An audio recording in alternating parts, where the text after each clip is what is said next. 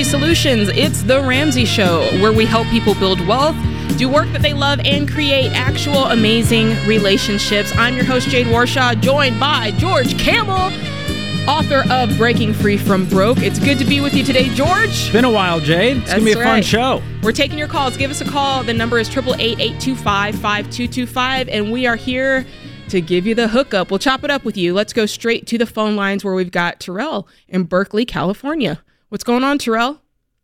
Hey, how you doing? Doing good. Did I get your I'm name Ter- right? Yes, Terrell is the name. Let's go. How can we help?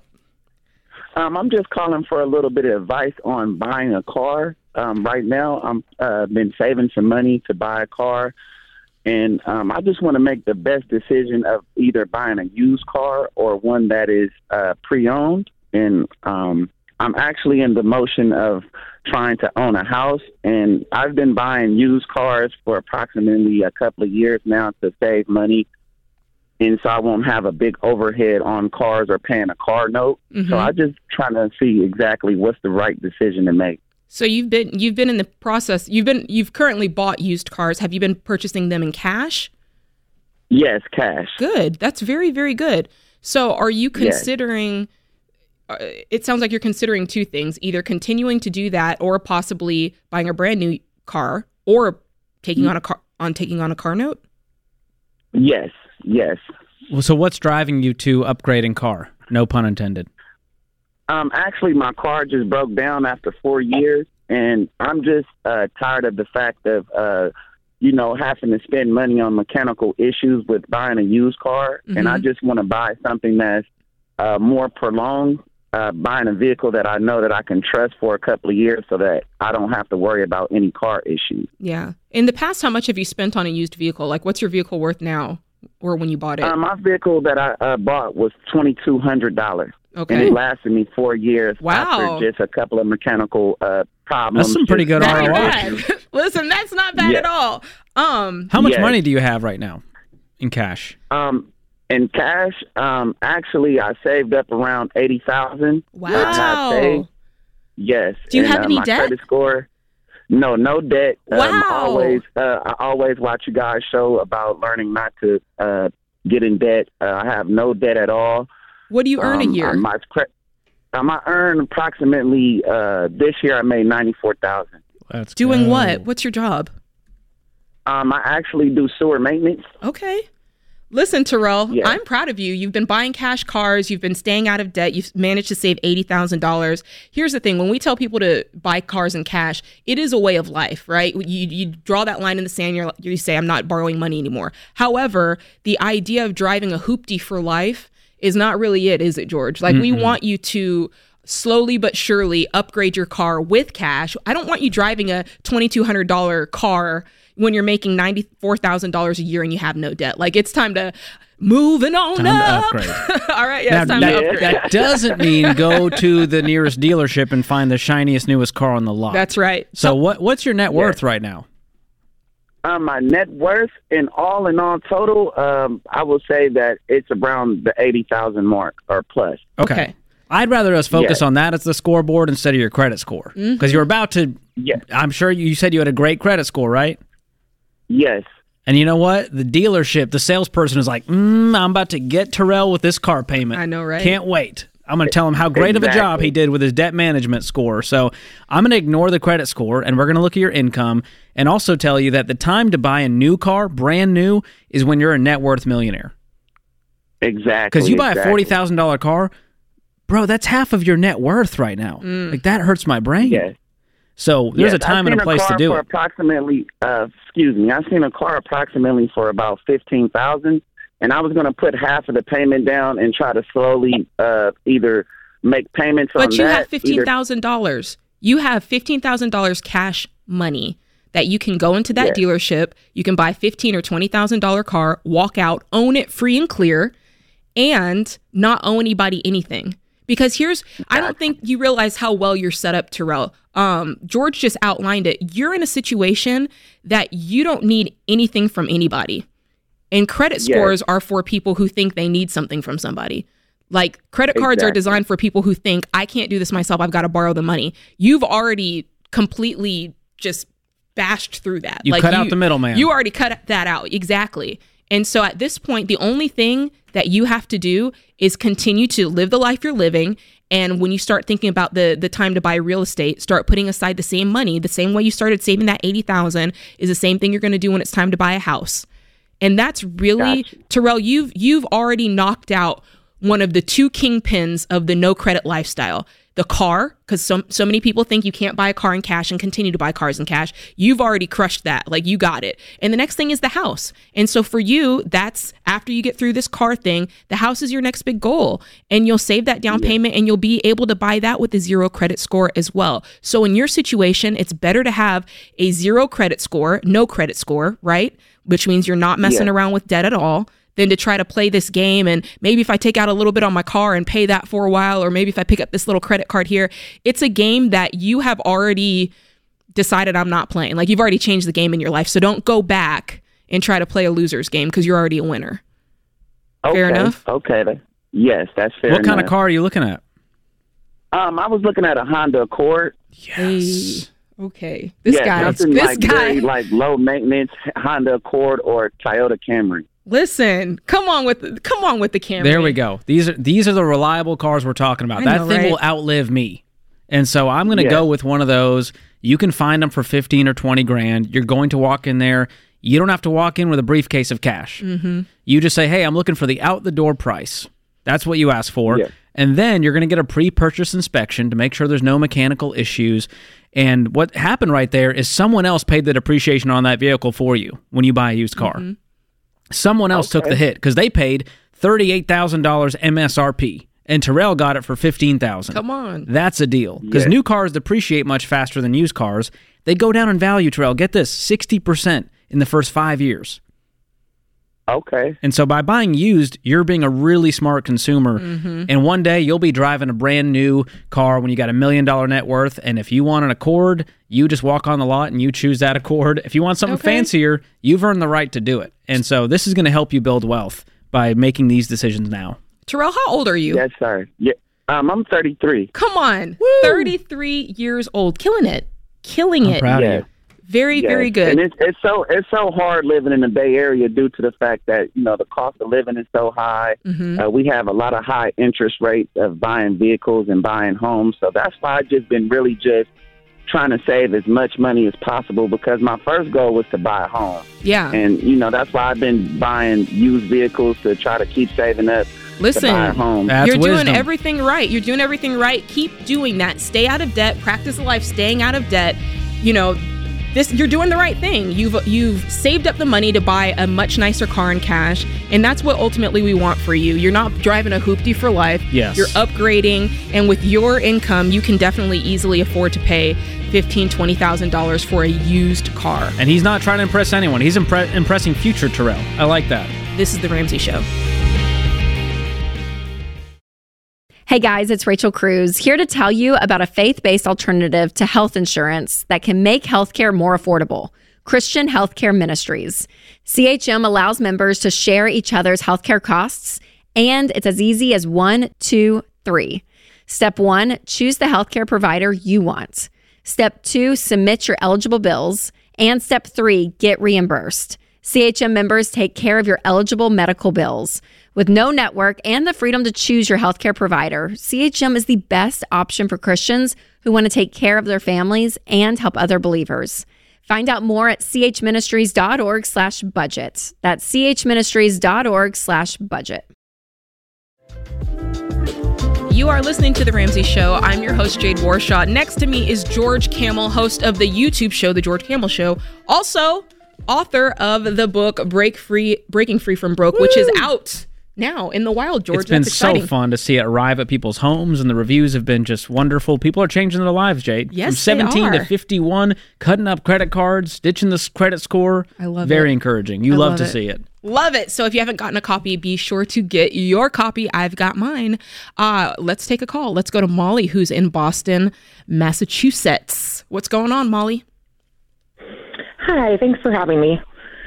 Um, so my husband passed away four years ago, Yikes, Sorry about that. and thank you. Um, so I have benefits um, from his death, Um, so I live very comfortably on the income that I have. Um, however, I'm getting um, a couple one-time payments Okay. um, that I don't quite know what to do with. It's a substantial amount of money, and I don't know. Like, I lost a lot of money in the crash in 2008 Uh huh. um, through my 401k and stuff. So I'm a little leery to do that. Well, you only lost Um, it if you pulled it out. Did you pull it out? I did. Okay. Okay. We'll consider that as we move forward, but keep talking. Okay. Okay. So, um, like I said, I live comfortably on what I have. Mhm. Um, when I take vacations, I prepay my credit card um, with my guesstimated, you know, what it's going to cost, Okay. um, so that I don't actually incur debt. But it, I feel it's safer than using my debit card, and you can't rent a car with, you know, a debit card. So, Okay. We'll talk about Um, that too. Okay. Okay. Um, so I have these two lump sums coming in, and I don't really know what to do with them. And um, my bank offers a 5.5 um, percent interest on CDs. Mm-hmm. So I've considered like every two weeks putting in a substantial amount of money, um, so that How if much? I don't, if I need it, How much are these Okay, single payments going to be, and how many of them do you think you'll get? um, the total for the two are 555,000. Okay, five hundred fifty-five thousand. Wow, for two, and you're getting it two times. Okay. Um, no, it's the total one. That'll be one time. That's the total of the two. Okay. Oh, got it. Okay, so they're they'll give you two hundred twenty-five for one and two hundred twenty-five for the other, or whatever, or Right. whatever it is, two seventy-five.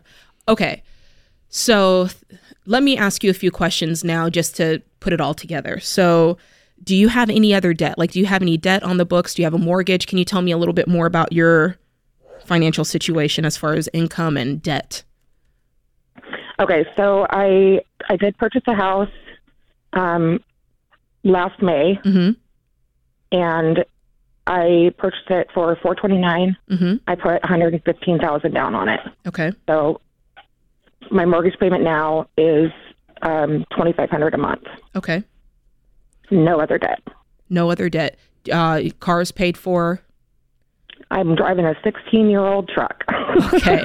Now, other than this, other than this 555 that's coming, um, do you have any other money saved? Um, I do not, um, just because I just bought the house and had to furnish it and everything. Um, but my monthly income is um, seventy two hundred.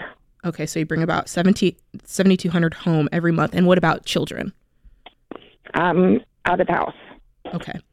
Okay, so George, jump in at any time. So I'm looking at this situation and I'm filtering it through our teaching here at Ramsey. I don't know how um, familiar you are with it, but we, we view everything through seven baby steps. And these baby steps are what we feel are the fastest path to wealth with the most amount of peace, least amount of stress. All right. So that's everything I'm talking to you is going to be through that. So with you, it's Okay, great I just, because I just recalculated because I, I actually bring in seventy four hundred a month. Oh, month. excellent. Love it. Love the increase. Okay. So, with you, because you don't have any debt, that's excellent. It's kind of jumping us to the third baby step, which is making sure you have three to six months saved. So, if it were me and I woke up in your shoes, that would be my first thing that I'm going to gun for. I'd think, okay, what do I need? What are what would constitute six months of expenses for me? And I would work at getting those saved. When are you getting that first payment? Um, within a couple months. Okay, so between now and then, I'm going to use my income and I'm going to start to build up that that three to six months of savings. So that's thing one that I'm focused on is how can I get six months of savings. Thing number two that I'm going to focus on in your case, just because I think everybody needs a budget, is I'm going to start a budget. The budget we recommend here is EveryDollar, and you're going to want that going forward now that you've got this house, you've just got this new life in front of you with new mm. expenses and new money and a new relational situation. It's just a whole new life for you, and having a budget is mm-hmm. going to give you a lot of peace month to month of how you're spending your money. Okay, so that's thing one and thing two. Now I'm looking at this money, and George is going to talk to you more about the investing side of things because I think that's worth noting. But Right. as we've talked about saving and budgeting, I want to go back to what you said earlier about your credit card and it being safe versus a debit card. If I were you, I would think really um, seriously um, about cutting up my credit cards and deciding that I'm going to live a debt free lifestyle. Because for you, it's easier than ever. And you don't need the credit card. You don't need it. You got money in the bank. And so, as far as you're worried more about safety, it sounds like. Yeah, I've had my um, debit card um, compromised several times, and I found that it's easier um, if that happens when you're traveling um, to have your credit cards because it's not your real money, it's their money. And I found that it gets resolved a lot quicker, and you know, so that just makes me nervous because if I'm let's say I'm traveling and I'm using my debit card and it get com- gets compromised, then I'm stuck. I've never, I can vouch for this. I visited, I've traveled to over 92 countries. I've never had a problem with them restoring the money to a debit card account.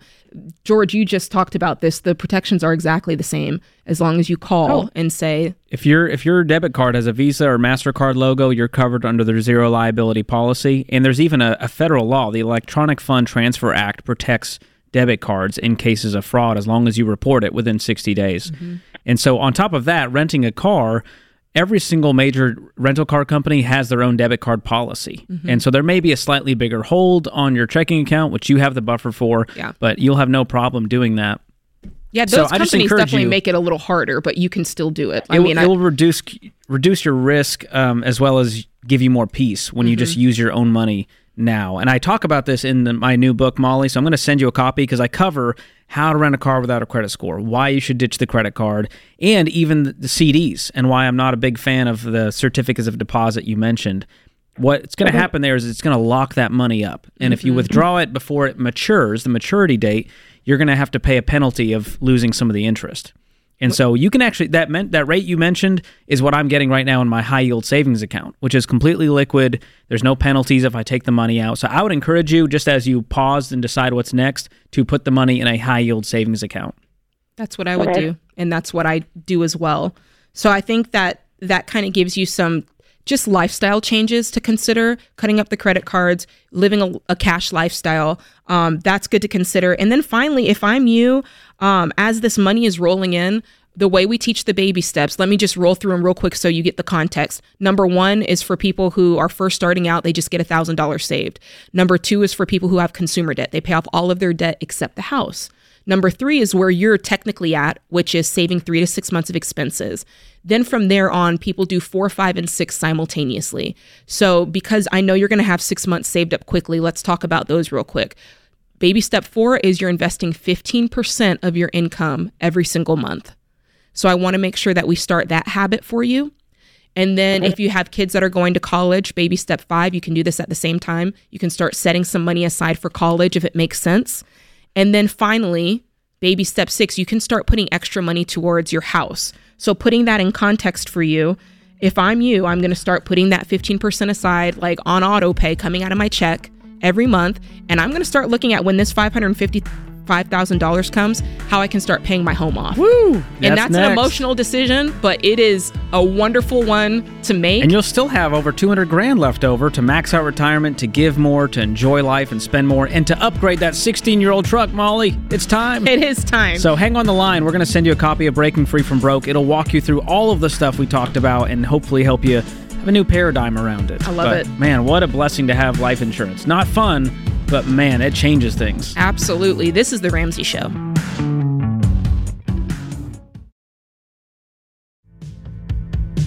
You are listening to The Ramsey Show. I'm Jade Warshaw, joined by George Kamel. And I just want to thank you guys so much for tuning into the show week after week. Thank you for hanging out with us on YouTube or whatever podcast service you use. Thank you for sharing the show with the folks around you. And we want you to continue doing that. Wherever you consume the show, we would love if you t- took a moment to like the show or subscribe to the show. It means a lot to us when you do that. Even when you just send a link through a text to a friend of one of your favorite episodes, that means a lot, not only for us, but also to the person that you're sharing it with. There's so much great information on the show. So when you share it, it not only helps that person, but it helps us. More and more people see the show in the algorithm, and it is just a wonderful chain of events that takes place. So if you've been doing it, keep doing it. If you've never done it before, just take a second. It's free, it takes two seconds of your time, and the result of it is massive. It's a great return on investment, George, mm. as the, the financial folks ROI. would say. That's right. Uh, so thank you so much for doing that. It means a lot to us.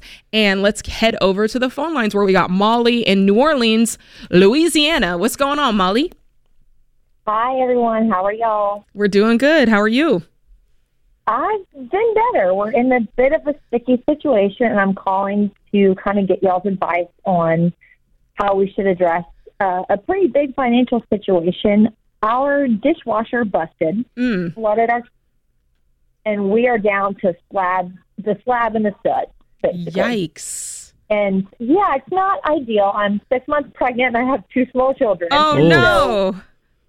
Oh, So no. uh, not exactly a convenient time. right. Um, and the big problem we've run into is insurance is denying our claim. So it's looking like we're going to have to pay for this entire renovation out of pocket. Oh, so this isn't just a dishwasher. Yeah, you have to this is- replace flooring, Oh yeah, I mean, Okay. I it floors, it ruined Walls? cabinets, Oh, um, a little bit. Yeah, we're going to have to replace some drywall, some insulation. What's the I price mean, it tag?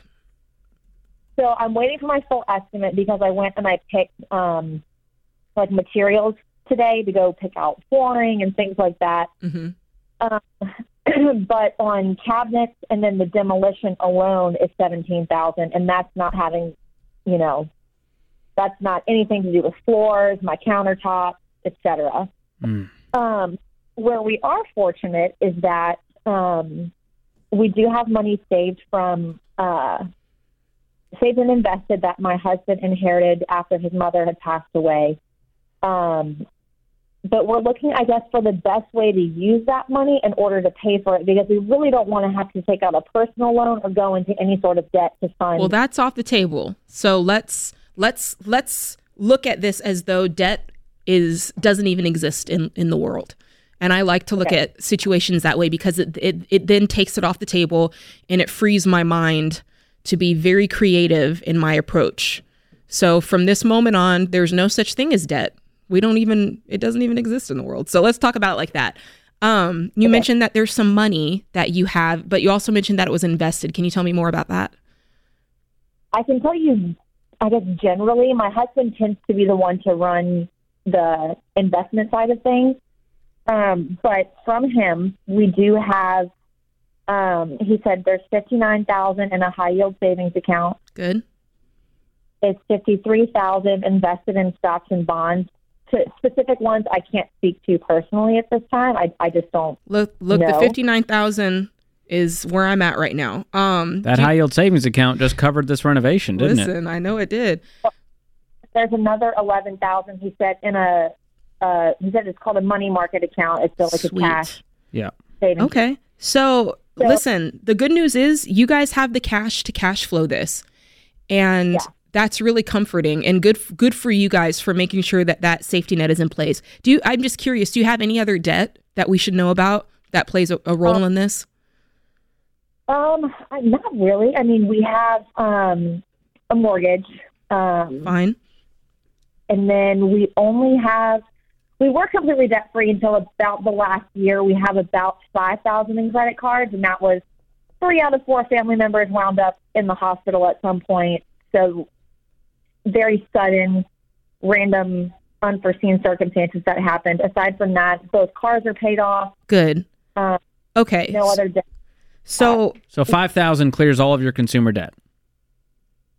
Yes. Let's do Love that it. today. Love it. We're clearing that debt out today. I love that you still have extra money left to get this kitchen fixed and to pr- repair these damages. I don't think you're going off the wall. I don't know that you have to spend, you know, uh, every dime that you have. But what I do want you to get from this, um, and what I'm my takeaway from this situation, Molly, is um, you guys have done a good job. You've kind of played patty cake with your finances in a way that it's like, oh, we can take out some debt for this. Maybe we can consider it for this. Because I have a feeling that if you hadn't called in, you guys might have taken out a personal loan to cover something that you can pay cash for and cash flow throughout your life and your situation.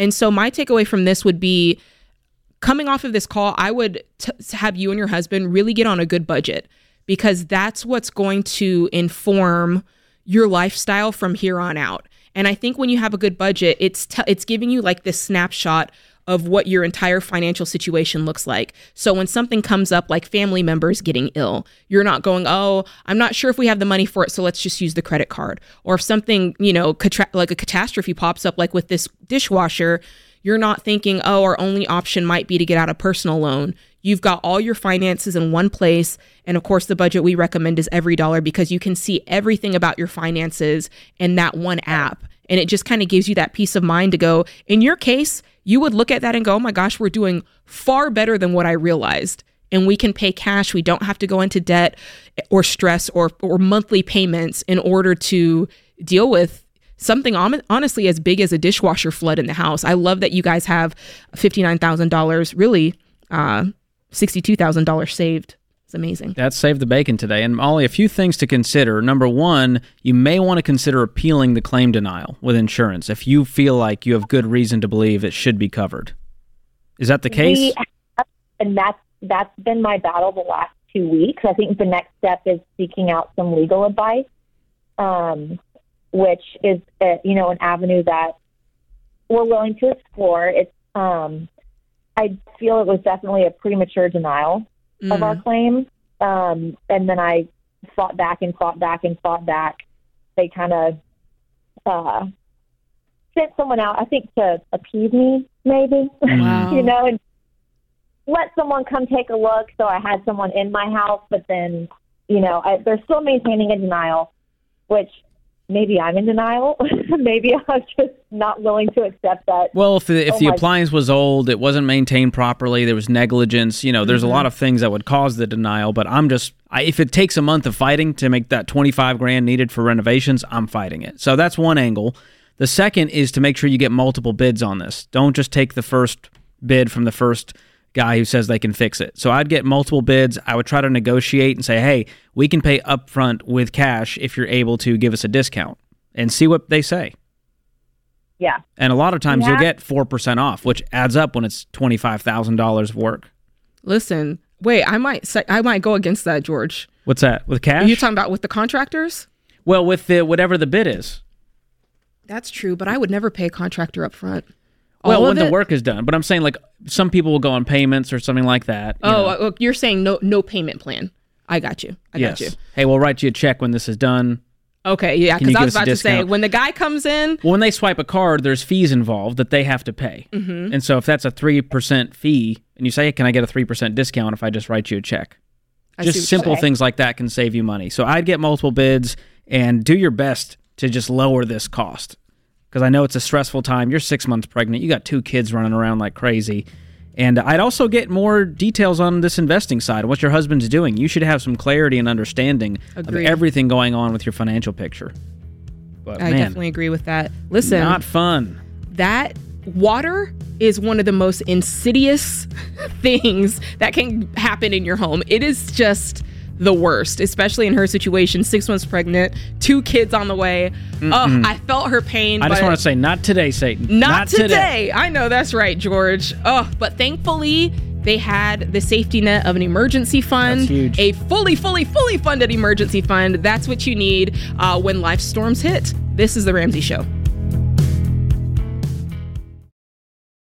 If current times have shown us anything, it's that the least expected events can and will happen, and we have to deal with it. That's why everyone who has a family counting on them needs term life insurance. For over 25 years, the only insurance company I've recommended is Zander Insurance. Not only because they search all of the top term life plans to find you the best rates, but over the years, they have constantly changed and updated their systems to make the whole process simpler and easier to get the protection needed.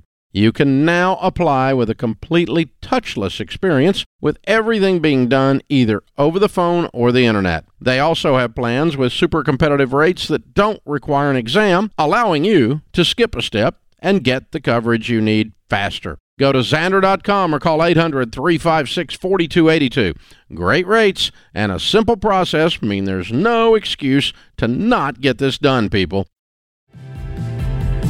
This is The Ramsey Show. I am Jade Warshaw, your host, joined by George Kamel, your other host. George wrote the book Breaking Free from Broke. I wrote the book Money's Not a Math Problem. And so, listen, just two authors sitting in chairs, talking about. Doing the about dang thing. just doing the dang thing, George. That's what I'm talking about. So, how has it been? Tell me a little bit about Oh, uh, the journey goodness. here of this this book here. Well, writing a book is one of the hardest things I think I've ever had to do, especially when it lives in the world of Total Money Makeover. And what's been really encouraging though is people going like, "This is Dave Ramsey said this is financial peace for the next generation." Yes. The reviews are saying this is like Total Money Makeover, but written for 2024 Love with it. me in mind. All of the objections, all of the struggles I've been dealing with the last few years with inflation and the housing market, Mm-hmm. and what do we do now, and credit scores and credit cards. There's so many more traps than there was even 10 years ago. Mm-hmm, And so I covered all in this book to help you have this paradigm shift and go, I don't need to play this game. Building wealth and living a life I want to live is so much simpler than Mm-hmm. I thought. I just got to ditch this money matrix that's been created for me. So Money the- matrix. The, reviews have been awesome, and I love your book hit the bestseller list. Jade, congratulations! I did not even know that that was possible, George, because you Love have will find a way. you have a what I'm going to call full sized book, and I have the miniature version, quick read. which is a quick read. And uh, I I didn't know it was possible, but here we stand in the national bestseller category. Yes, I love very it. cool. That means people are getting helped. That's right. And that's what we're here to do help you guys, help you with your money situations, your relationship situations, mental health situations, career situations. All of that is directly connected in your life. So that's what we talk about on the show, Your Life and Your Money. So uh, you can give us a call. The number is 888 825 5225, and we will do exactly that. And let's do it now. Going to Taylor in Washington, D.C. What's going on, Taylor? Yes. Well, first, congratulations to you both on your uh, new book releases, Gracias. and claps to that. Um, I am calling because I found, I'm, I'm in a little bit of a situation to where um, currently I own my home. Um, I also have an investment property. Okay. The investment property is doing well in terms of um, just the equity aspect. So at the moment, it has about $150,000 worth of equity that's in it. However, I'm really not making anything off of it too much. I find that I'm actually giving, putting out money. So, like for example, 2023, I probably spent two thousand dollars, twenty five hundred, something like that, just kind of doing repairs that maybe the rent wasn't able to cover. Um, and so I'm in this little mix of I'm, you know, understanding that real estate is the best part to wealth. I have a home um, with my with my husband that we um, that we own, still have a mortgage on, of course. How much? Um, and so the idea was to acquire more properties in a sense. Um, but now I'm starting to have this idea of do I offload the property at 140, 150,000, uh, where I will be able to get that equity and possibly just pay off my student loans where I currently have about 80,000 uh, because I ended up getting my MBA, and obviously as a result, um, you know, like a lot of other people, racked up uh, a lot of debt with that. What other Uh, debt do you have? My revolving debt, I only have about fifteen. I'm not gonna say only, but I have about fifteen thousand dollars in revolving debt, which includes my car note, uh, credit cards, uh, things like that. What So about your I'm just not husband? sure of which way to go. What about your husband? What debt does he have? Uh, my husband probably has about ten thousand worth of debt, and that also includes uh, vehicles and credit cards. Okay, so he has 10,000 in cars and credit cards. He doesn't have student loan debt?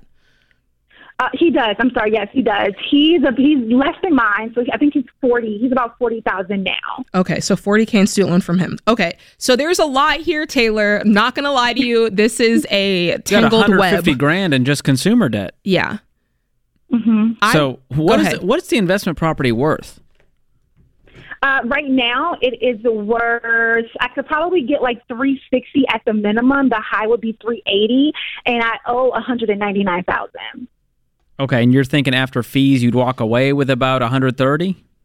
Yes, yeah, yeah. Take about yeah after after get- all of the the credits and things like that. At least. You guys have any money in the bank right now in savings? Yes, we do. We have um, we have about four months worth of our living expenses. How much is that? Um, we are it's about forty thousand in Okay. our yeah. Do you Okay. guys have stocks, like single stocks or single single investments? I do, but it's not much in there. I only have about six thousand dollars in my single stocks, and Okay. obviously not not including uh, 401ks or anything like that. And do you have a brokerage or anything else that we should know about? Uh, no, that's probably it for the most part. And what's the household income? Uh, combined, we are about two 40. Woo! Good job. Okay, good. And uh, okay, so I know George. I'm looking at these numbers, and I'm just seeing a situation that's so complex that doesn't have to be complex. It looks mm-hmm. like when you just said all of that, it was just even a lot to say. Like to list all that out was a lot to say. We had to take a deep breath at the end. We had to like wipe the sweat off of our brow. Um, I think that there's a way to really simplify this. And in my mind, it does start with selling that rental because it's going to give you the cash you need to get a hold of your life and to mm-hmm. simplify your life. And then, and only then, you'll be able to do the thing that you want to do, which is purchase real estate, and you'll be able to do it the right way. So I kind of feel like, have you ever seen um on the movies where the guy like clears the table off and he like just mm. uses his hands to like knock everything off like I did with the microphone mm-hmm. and mm-hmm. and then you got like the clear slate I feel like that's what we have to do with this is just knock everything off the table and start over and I think that selling this real estate is the way to do that you're going to clear like you said about 130 and then we've also got 40,000 saved on our debt and I think mm-hmm. or saved in saved in, in a savings account if you take that money account. you can be debt free immediately with most of your emergency fund on top of that. Yeah. Because you're going to have like 176 if you include the stocks, if you sell those too. Mm-hmm. That 176 is going to clear your debt and leave you with a fully funded emergency fund. How good would now, that feel? It would feel great. Now, it's a little intimidating. Mm-hmm. So we are in our early 40s. Mm-hmm. So it's like, it also is like feeling like starting over with rebuilding. Oh, what well, are you what are you rebuilding? You're clearing the deck here in the best way possible. You got no payments and you make 240. I think you're going to be okay.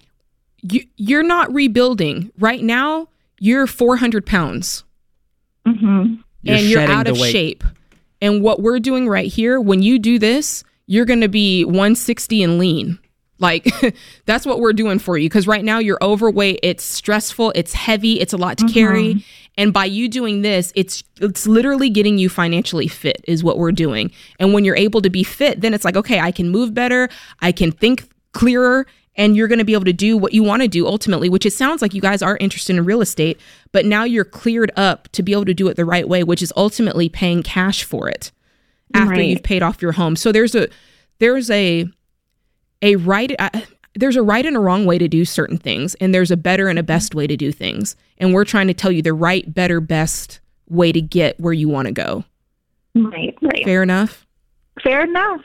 Thank you guys. I don't think you're going to regret this decision. I don't think so either but i do think and it's worth noting while you're on the line i do think there's a certain meeting of the minds that you and your husband are going to have to come to.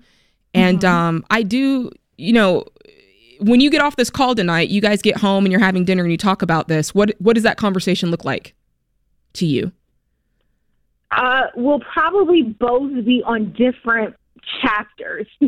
that's what I thought. Pages. Is he going to want to hang on to the debt? Yeah, and, and and that's what and that's what's made it hard a little bit to move forward um, with with decision making of trying to find that alignment. Mm-hmm. Um, I feel like slowly we're we're getting there, you know, but it's like each of us presenting our case in yes. a sense. Um, and so it's like you said, trying to have that meeting of the minds and find like that mutual decision. Well, here's what I would suggest. I wouldn't suggest you going straight away tonight and being like, I was on the radio and these two blockheads told me to do da da da da da. I would suggest you taking a moment to get your head around what we've just said because what we mm-hmm. told you a lot and there is an emotional component to that and there's an emotional like it's just a lot. So I would recommend you taking a moment to get your head around it, figuring out how you feel about it. That way, you're presenting your case, not George and I's case.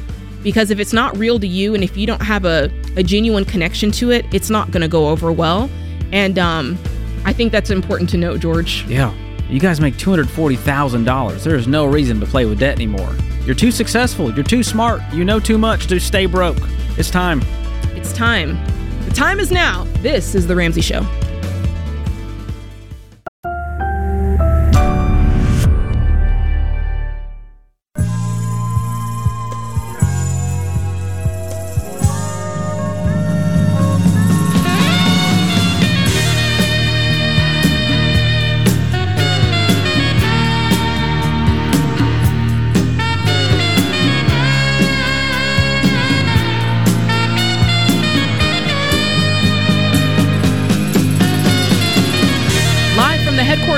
Ramsey Solutions. It's the Ramsey Show, where we help people build wealth, do work that they love, and create actual amazing relationships. I'm your host, Jade Warshaw. I am joined by George Kamel today, one of my favorite co hosts of all time. Wow. Author of the book Breaking Free from Broke. We're taking your calls. The number's 888 825 5225. So give us a call, and we would be happy to help you out with whatever the concerns you have about your life and your money. But George, I have to say, I'm really excited because we have just recently announced a new event here at Ramsey Solutions. It's a big one. Brand new, new content, new Yes. talks. Total? Money Makeover Weekend.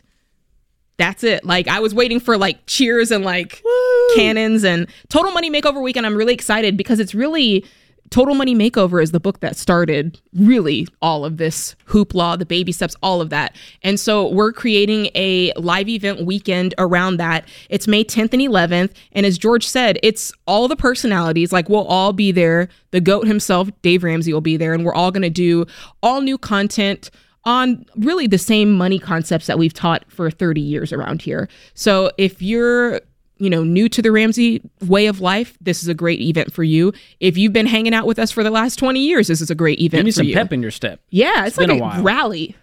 You know, Tonight reminder of what you're doing this all for. That's right. That's right. So, uh it's it's here. It's here now. Early bird tickets start at just $99, but they're for a limited time. So make sure that you get your tickets now. You can do that at ramseysolutions.com slash events. But I'm looking forward. It's gonna be a different format than a lot of our other events. There's Q&A sessions. Yeah, this is a two day event, Friday and Saturday. We got Smart Money Happy Hour live with Hey, Rachel Cruze and I on Friday night. So we and musical experiences. So it's a whole weekend in Nashville. Make plans to be here. That's right. Get your lodging and transportation in the budget and come hang out with us. Lodging. I like that. lodging. Yes. Again, go to ramseysolutions.com slash events in order to get your early bird tickets. I'll see you there. All right, let's go to Spokane, Washington, the city I was born in, to talk to Isaiah. What's going on, Isaiah? Hi, how y'all doing? Doing good. What's going on in Spokane? Uh, I am here in Spokane, training to be a missionary pilot mechanic. Um, I'm in my second year. Okay. Uh, so my question is, is I have some money in a 529 college plan for my great grandma. It's about thirty-one thousand. Uh, I've paid for school the last two years out of my personal savings, and my wife and I are making enough to where we could probably pay for school for the next three years of the program. My question is: Is should I keep the money in the 529 or roll it over um, into some other investments? That way, it isn't locked up, um, and we have access to it to whether that be reimburse what we spent on school so far, or to just make sure we have the funds to remain out of debt moving forward. I I would definitely use the 529 to pay for college because if you wait and try to use it after the fact, whether you have loans or things like that, there's limits on you using that money to pay off student loans or anything like that. So if the money is earmarked for education, which it is in a 529, I would use that money and then you use your personal income and cash flow to do whatever baby step you're on. And if it happens to be investing, then you would use it there. Does that make sense? Yes. Um, so if I've already spent some of my personal money uh, for the 529 plan, can that come back into reimburse what I've spent, or does it have to be current and future college expenses? what you spent um let's see you're asking if you can use the 529 to reimburse what you've already spent i believe you can well ha- you'll have to look into it because they're different by state Okay. and george it looks like george might be looking at that right now Yeah, I know Um, you can do that against like if you get a scholarship, you can Yes. then take that withdrawal against the scholarship with no fees or penalties. But as far as just going, hey, I paid tuition last year, can I take the money out now? I'm not sure about that based on the plan. Mm-hmm. And I know that if it was a student loan, like if you're like, hey, I have a student loan, I think you can only do like ten thousand um, out of a 529 to cover a student loan per year. So there's some stipulations around that, which is another reason why, from here on forward, I would just use that money to pay for education. Now you're, and that that just frees up your income to do life, you know, do life on a daily and monthly basis uh, with your wife. So you've got 31,000 in the 529. Is that going to cover everything that you need? Uh, yes, I mean for the last two years, it's only been about five thousand a semester, Mm-hmm. um, which we've covered. And moving forward, I've gotten a lot of really good scholarships and stuff. So even if I were to take it against the scholarship, um, I could definitely use that money. I had a this year I had about eighteen thousand in scholarships I got. So um, if what you mentioned, you can use a scholarship to take the money out um, in place of that. So yeah, we could definitely use the funds. Um, And then whatever's left, forward. you know, if it, it can roll over to different family members. So if your uh, wife has further education, if you guys end up having children, depending on the state, you should be able to roll it towards different family members as well. And the good news is, over time, I believe a 529, by the time you're in your 60s, it becomes just part of your retirement, if I'm not mistaken. But there's some flexibility there. The point is, when money is earmarked for a certain purpose, especially when it's invested money, you definitely want to use it for the purpose that it's earmarked for, um, because it's better off. Is was there any other part of that that you had questions or concerns about? Um, no. Um, the only question is, is like if I were to roll it out or take it out for school, um, that would free up some of our savings money. Absolutely. Um, should I just keep getting, just grow the savings, or should we start investing? Um, as a missionary pilot, I'm only going to be able to fly um, for missionary aviation until I'm about 63 um, in that field because they kind of cut you off before you get too old. mm-hmm. Um, flying sense. flying isn't the easiest, uh, so I was wondering if I should start investing sooner, um, knowing that I won't have to save as much for college because we'll be using that plan. Um, I was Yeah, I wondering if mean, that would be a good idea. If you've got no debt, the emergency fund, you're able to cash flow all of your program uh, 100%, then you can begin investing now. But just make sure, do the math on all this and make sure you're not going to get to year three and go, oh gosh, more expensive than we thought. Mm-hmm. So figure out all of the expenses needed, whether that's housing and textbooks and who knows what else are, is involved here. hmm is your wife working? Uh, yes, she works uh, full time as a nanny, so that is one nice. Um, Okay, and you don't have any debt. no, no debt. Perfect. Um, Will you be making money while in school? low. Uh, I work a little bit. My school is 40 hours a week, um, and then homework on top of that. So it's not the most friendly to work as well, but I try to pick up stuff here and there. Okay, So that's I- the part to think about. Is you may have a reduction in income, and so I don't want you guys to, you know, use up all that emergency fund because you're in school. Yeah, and and I'd be I'd be working now with whatever money you have left over to build a separate emergency fund. Like you've got this 529 money. What other money do you have? Uh, we have uh, about five, six thousand in savings, um, and then our monthly expenses. Um, we don't pay rent or utilities or cars or phone bills Okay, or anything. perfect. Our parents have, have blessed us with all of that. So our Perfect. monthly expense is about fifteen hundred dollars a month. So that's around that four month.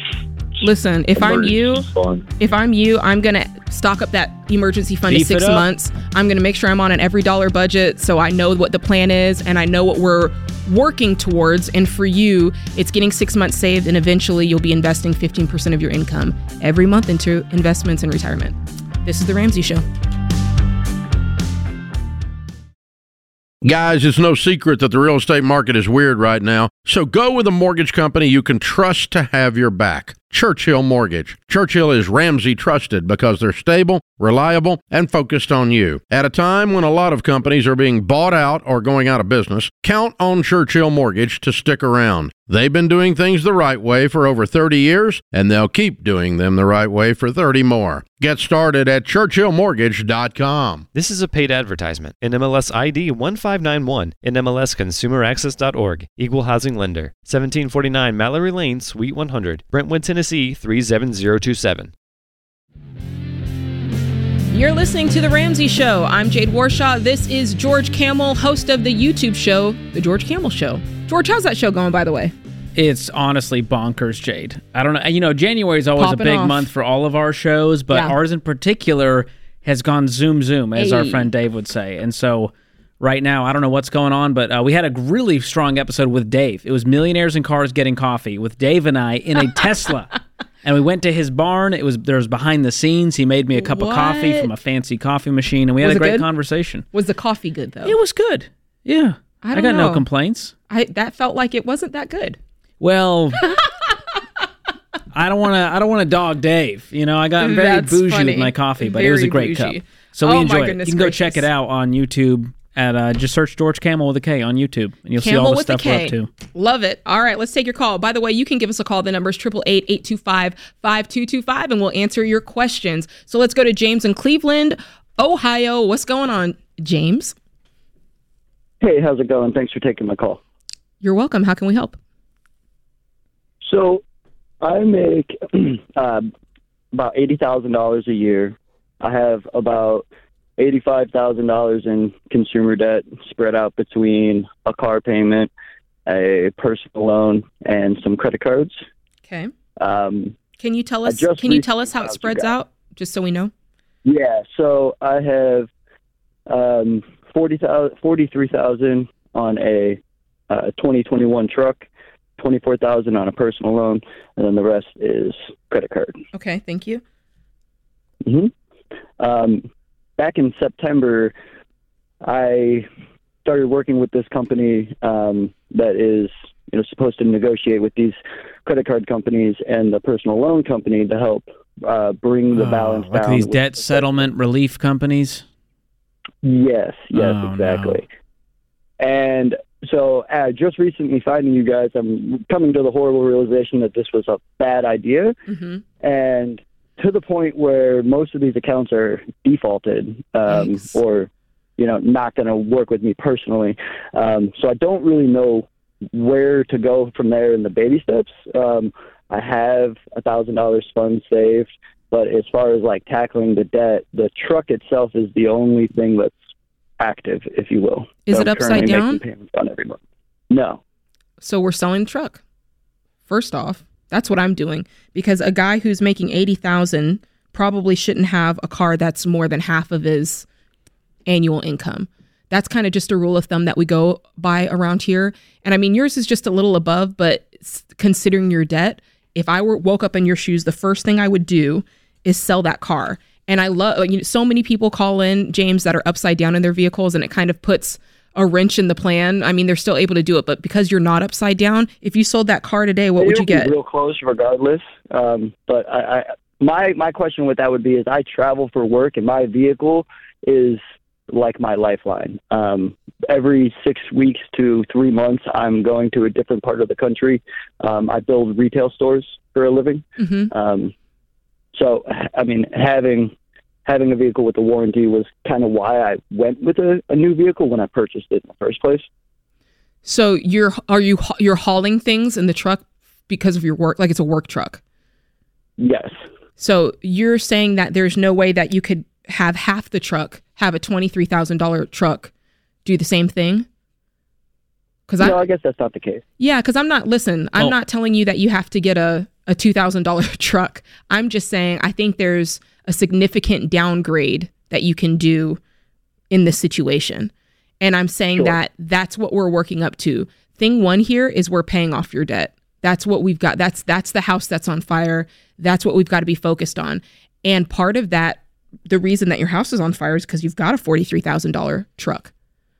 So if we can Yeah, knock that down like for the time being, Five a month or something. if we can knock that down for the time being to far less expensive, that is going to get you where you want to go. And then the time's going to come where you can upgrade slowly to get back to a $40,000 truck. Sure.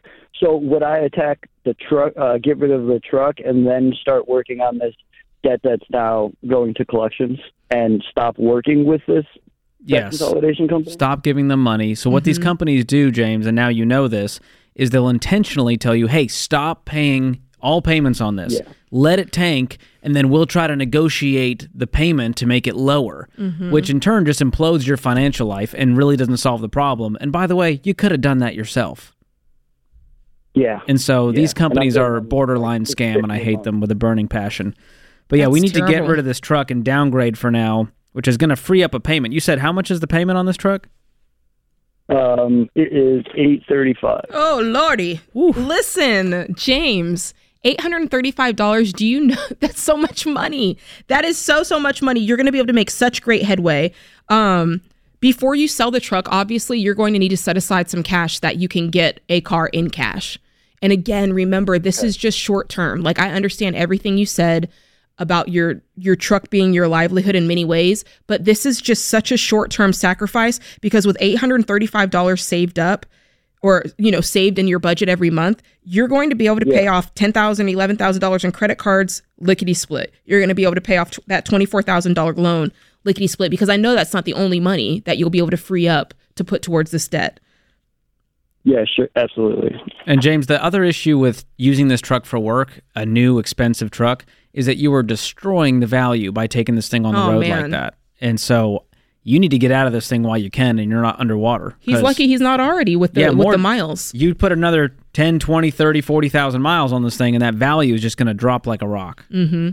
So that's Yeah, that's yeah. that's your homework coming out of here. Your homework is a. We tell everybody to get on a budget, so make sure you pull out an EveryDollar budget. That's just going to help you. That's your roadmap going forward. Um, and then number two, you're going to start saving up a little bit of cash so that as soon as possible you can sell this car and have some cash to get just an just in the meantime. Because once you sell that car, it's going to take you a year to get out of this debt of le- or less. Eight eight. I'm going to say eight to twelve months to pay this off if you get after it. Fair enough. Okay, and uh, yeah, and I'm not entirely alone here. I do have a fiance and two children at Okay. home. Um, I have a seven-year-old and a one-year-old, um, so it makes it a little difficult for my fiance to, um, you know, help in the income endeavor. As of now, we don't really have strong support system, system around. Um, but as Well, I don't think she goes- should help you yet because you're not married yet. So until you get married, I do, even though you might be living together, financially keep it separate. And this is your debt until you like guys do get married. because her credit card debt is in totaled with that eighty-five. Okay. Okay. So thank you for the clarification. For right now, when do you guys get We've been married? together twelve years, so Oh, you've been together 12 years, but when do you get married? y- yeah, good question. Listen, James. James, you just flipped the entire script on you us just right here. done ticked off the wrong Jade. I, no, I'm not mad. I'm not mad. I I'm just kidding. wish I I had this information sooner. Listen, number one, get married and stop playing. If you've been together 12 years, you got two kids together, this is the woman. And if it's you not, the real wedding, and it's just not in the in the table. Okay, I get that, but literally just get the piece of paper because this is for legal protection for both of you. And if you guys want to do the party later, that's fine, but get the piece of paper so that you can combine your money and it's safe for both of you. Like just talk her and be like, "Listen, girl, we've been together all this time. Come down to the courthouse with me. Let's get this paper signed. You don't even have to tell anyone. All right? That can be your little enough. secret until it's this is just to keep you safe under the law of combining your things together because if something happens, you want to show that you were legally There's married. financial and Yes, legal protections with marriage. So That's right. So that's You got some work to do, James. James, thanks for telling us. You just he just entered the fire by telling us last minute. 12 years. Listen, get a Costco pizza and a Oh. Costco cake, and we'll celebrate later. But Listen, they don't even have to tell anybody. Just go get the Dat Gum certificate. Don't tell anyone, and then when you you can pretend like, oh, we we're, we set a date and we're getting married. Like nobody knows. at this point, they forgot. I mean, they they're like 12. It's been 12 years. man. Everybody one's around them thinks hope. that they're married. Yeah, Mm. that's crazy. Listen, if you're listening, I don't care if you've been dating for eight years or 24 years. If you don't have that piece of paper and something goes wrong, you are not protected. Get married, get the piece of paper so that if something goes awry, the law is on your side to make sure you get your cut. Come on, ladies. This is The Ramsey Show.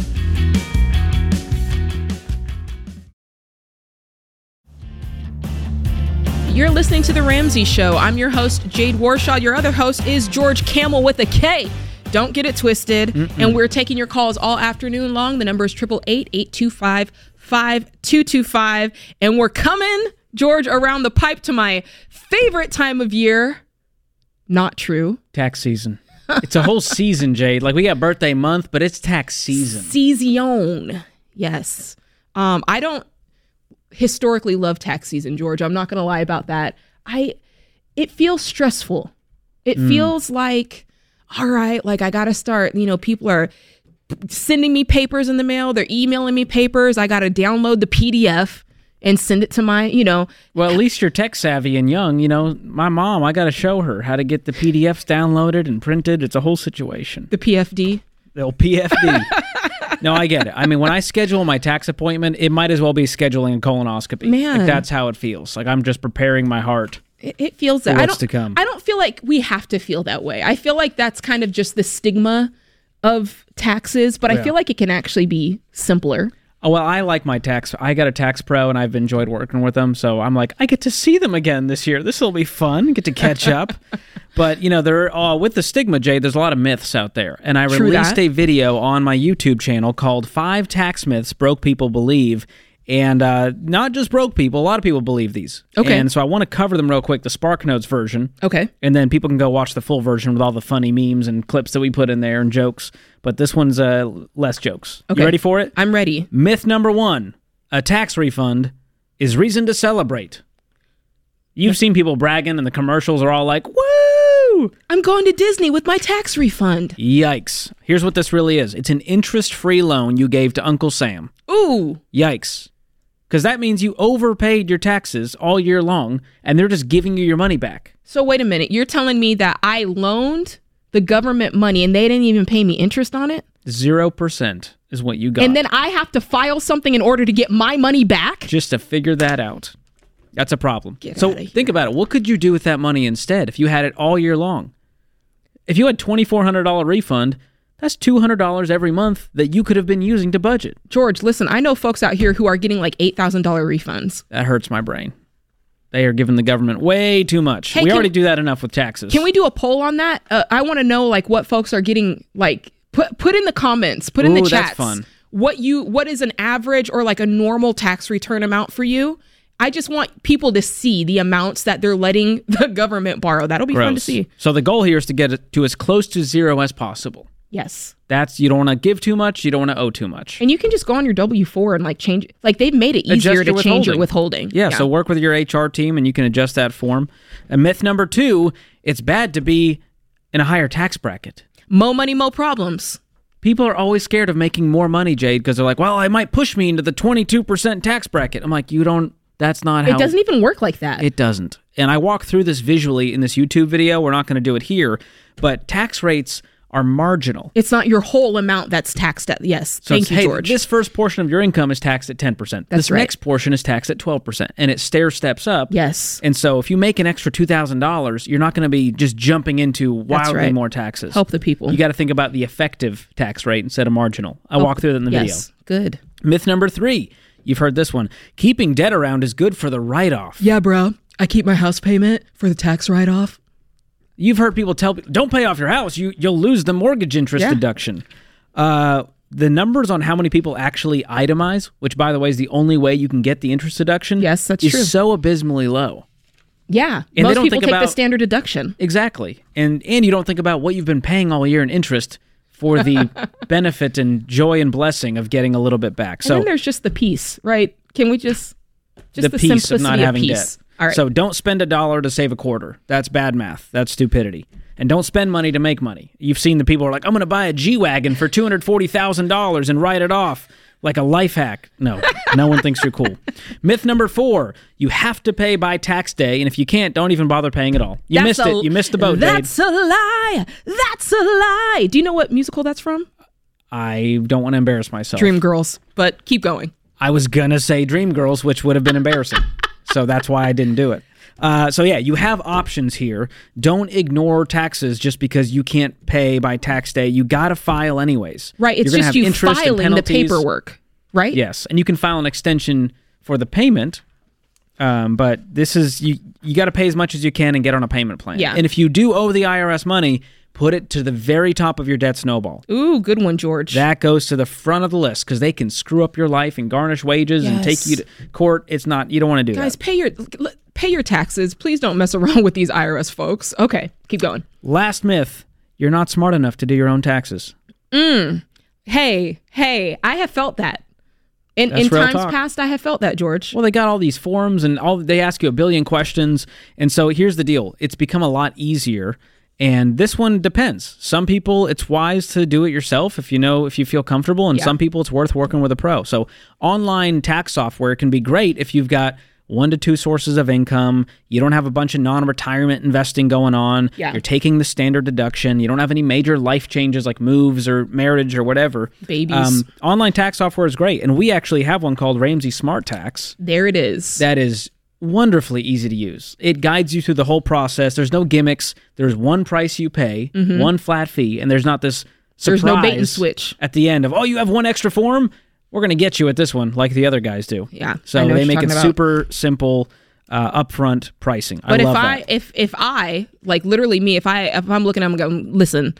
I can't do my taxes. I got a small business. We just had a baby. Yep. His income is like that. Then you're looking to work for with a pro. a pro. And we've got a whole network of Ramsey trusted tax pros all over the country who are ready to help you with that. That you can trust. They're not. They want. They have the heart of a teacher. They want to actually educate you. Mm-hmm, Um, and so those two are great options. So you can go check that out. RamseySolutions.com slash tax. Our team created just an entire hub. Number one, there's a few questions you can select. It's going to show you the best option for you. Should Uh-huh. Okay. you file online? Which version? Should you work with a pro? And uh, it'll give you the next steps. There's also a great guide to taxes and some Okay. great checklists, like prep checklists. I print this out every year from this website. So that you make sure you're having all the paperwork for your tax pro. all my ducks in a row because there's always one I forget. I'm like, oh yeah, I need the the Yes. 1099I for the interest income from the high yield. Sa- all of that is right there in the checklist, so you know you're you're ready to go when you meet with the pro or you're filing online. I suddenly have less stress, George. That's the goal. That that is- is, the goal. So RamseySolutions.com slash tax. You know too much now to fall for these myths, y'all. And uh, happy tax filing. I like to get mine done as soon as possible, truthfully. I am already there. Listen, last night as we were getting ready for bed, I was because Sam's mom is an accountant. She's done our taxes forever. Bless her heart. And so I was like, "Did you send your mom the tax stuff?" And he was like, "Yeah." I'm like, "Did you send her our giving statement? The giving statement. You know, you at Oh, church yeah. you give your tithe.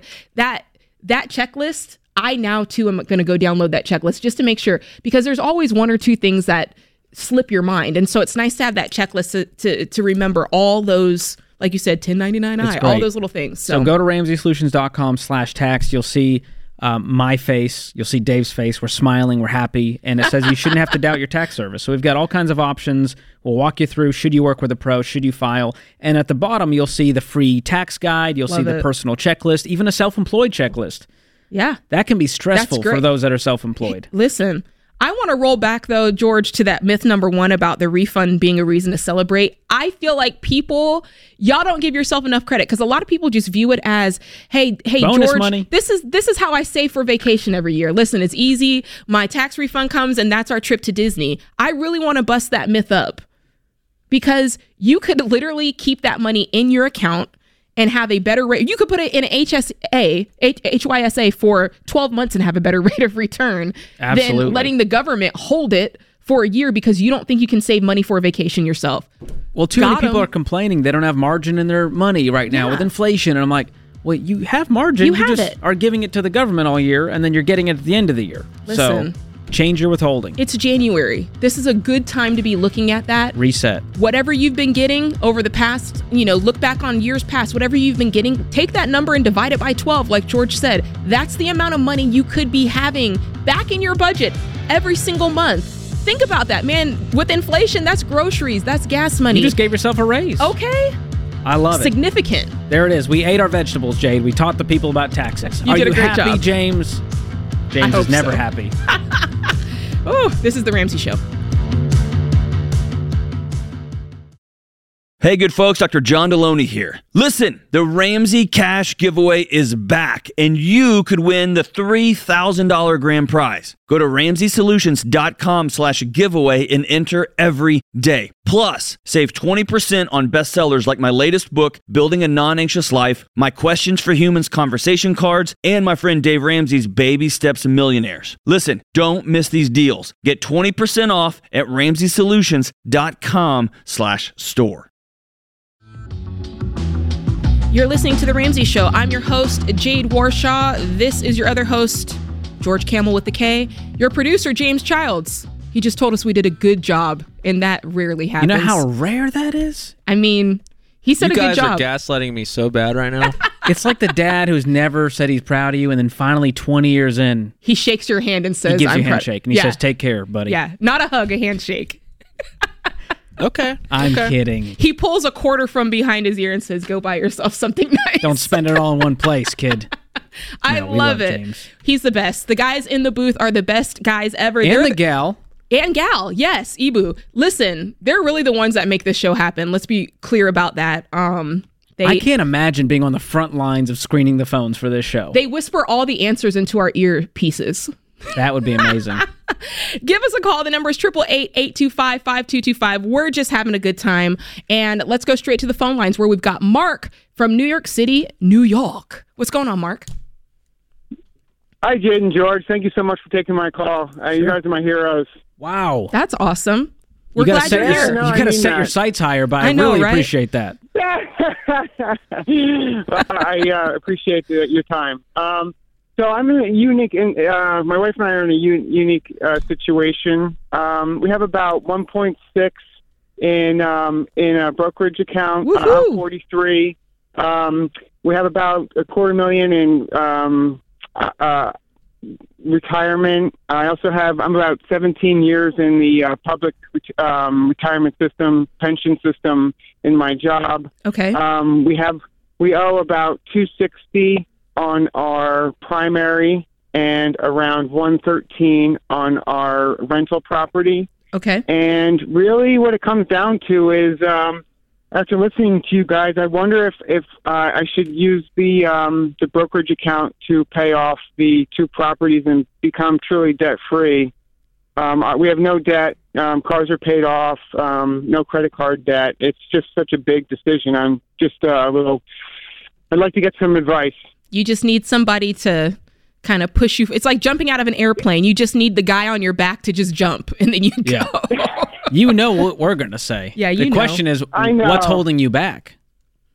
Like 373 guess it out of your 1.6, you're still gonna have 1.2 million dollars sitting in that brokerage account. and that's uh, that's what my uh, um, my my um, advisor is saying. Uh, however, I just I.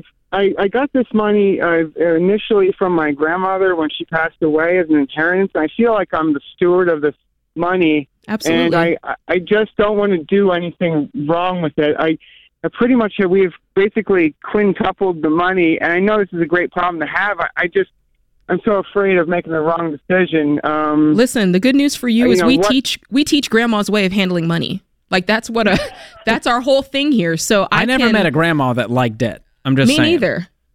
I think your grandma, if you if if you talk to her now and you said, "Listen, grandma, I took that money, I paid off all my debt, my family's living debt free, we're millionaires, we've got paid for real estate, our own home is paid for." I think she'd probably I don't I don't know the woman, but my guess is she would be so very proud of you. I guess the only the, the, the, well, thank you, but um, I guess the other thing would be opportunity cost. With that money um, still invested, would it outstrip the? Um, it would it make more than it's it, as an investment rather than, um, or is this more of a just a um, emotional decision rather than a purely numbers decision? Well, there is- um, also the tax liability on selling those uh, investments. I, I'm I'm wondering if that would would be an issue as well. Well, are these going to be long-term capital gains? Yes. Okay. And you're not selling all of it. And so do the math on what you would owe in taxes, and we're going to set that aside as well. But again, you're still going to have over a million dollars sitting here. Mhm. That money is going to continue to grow. Do you need to touch that money for any other reason? Uh, no, no, we've used it in the past, like to you know the down payment on this this our current home and things of, of that nature. But I, like I said before, I really try to keep hands off of it as much as possible. Okay. Um, well, play it out. Think about this too. You have two mortgage payments right now. Take those mortgage payments and plug them into investment calculator. You're 43. Let's say for the next 20 years, you start to invest that much more into that same account. That's going to change Right, the numbers right. for you. That's I'm guessing a few thousand dollars you're now investing that you weren't before, correct? Yes, absolutely. I mean, it, it would definitely free up uh, cash flow that you know in a way that we've never seen before. That's for sure. And every if you get let's say a 10% average annual return in this account, if it's invested well, that money is going to double every 7 years. So 1.2 turns into 2.4, turns into 3.6 and you're still going to be you know what in your 60s at that point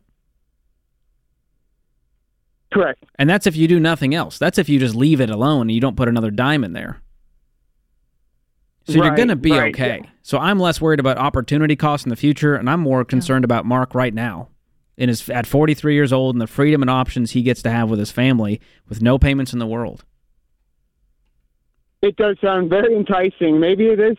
Uh, I mean, I, obviously, I, I you know, I, I um, called up because I wanted an answer from people that I respect and trust, and I, I to be honest, I probably have gotten the answer that I expected.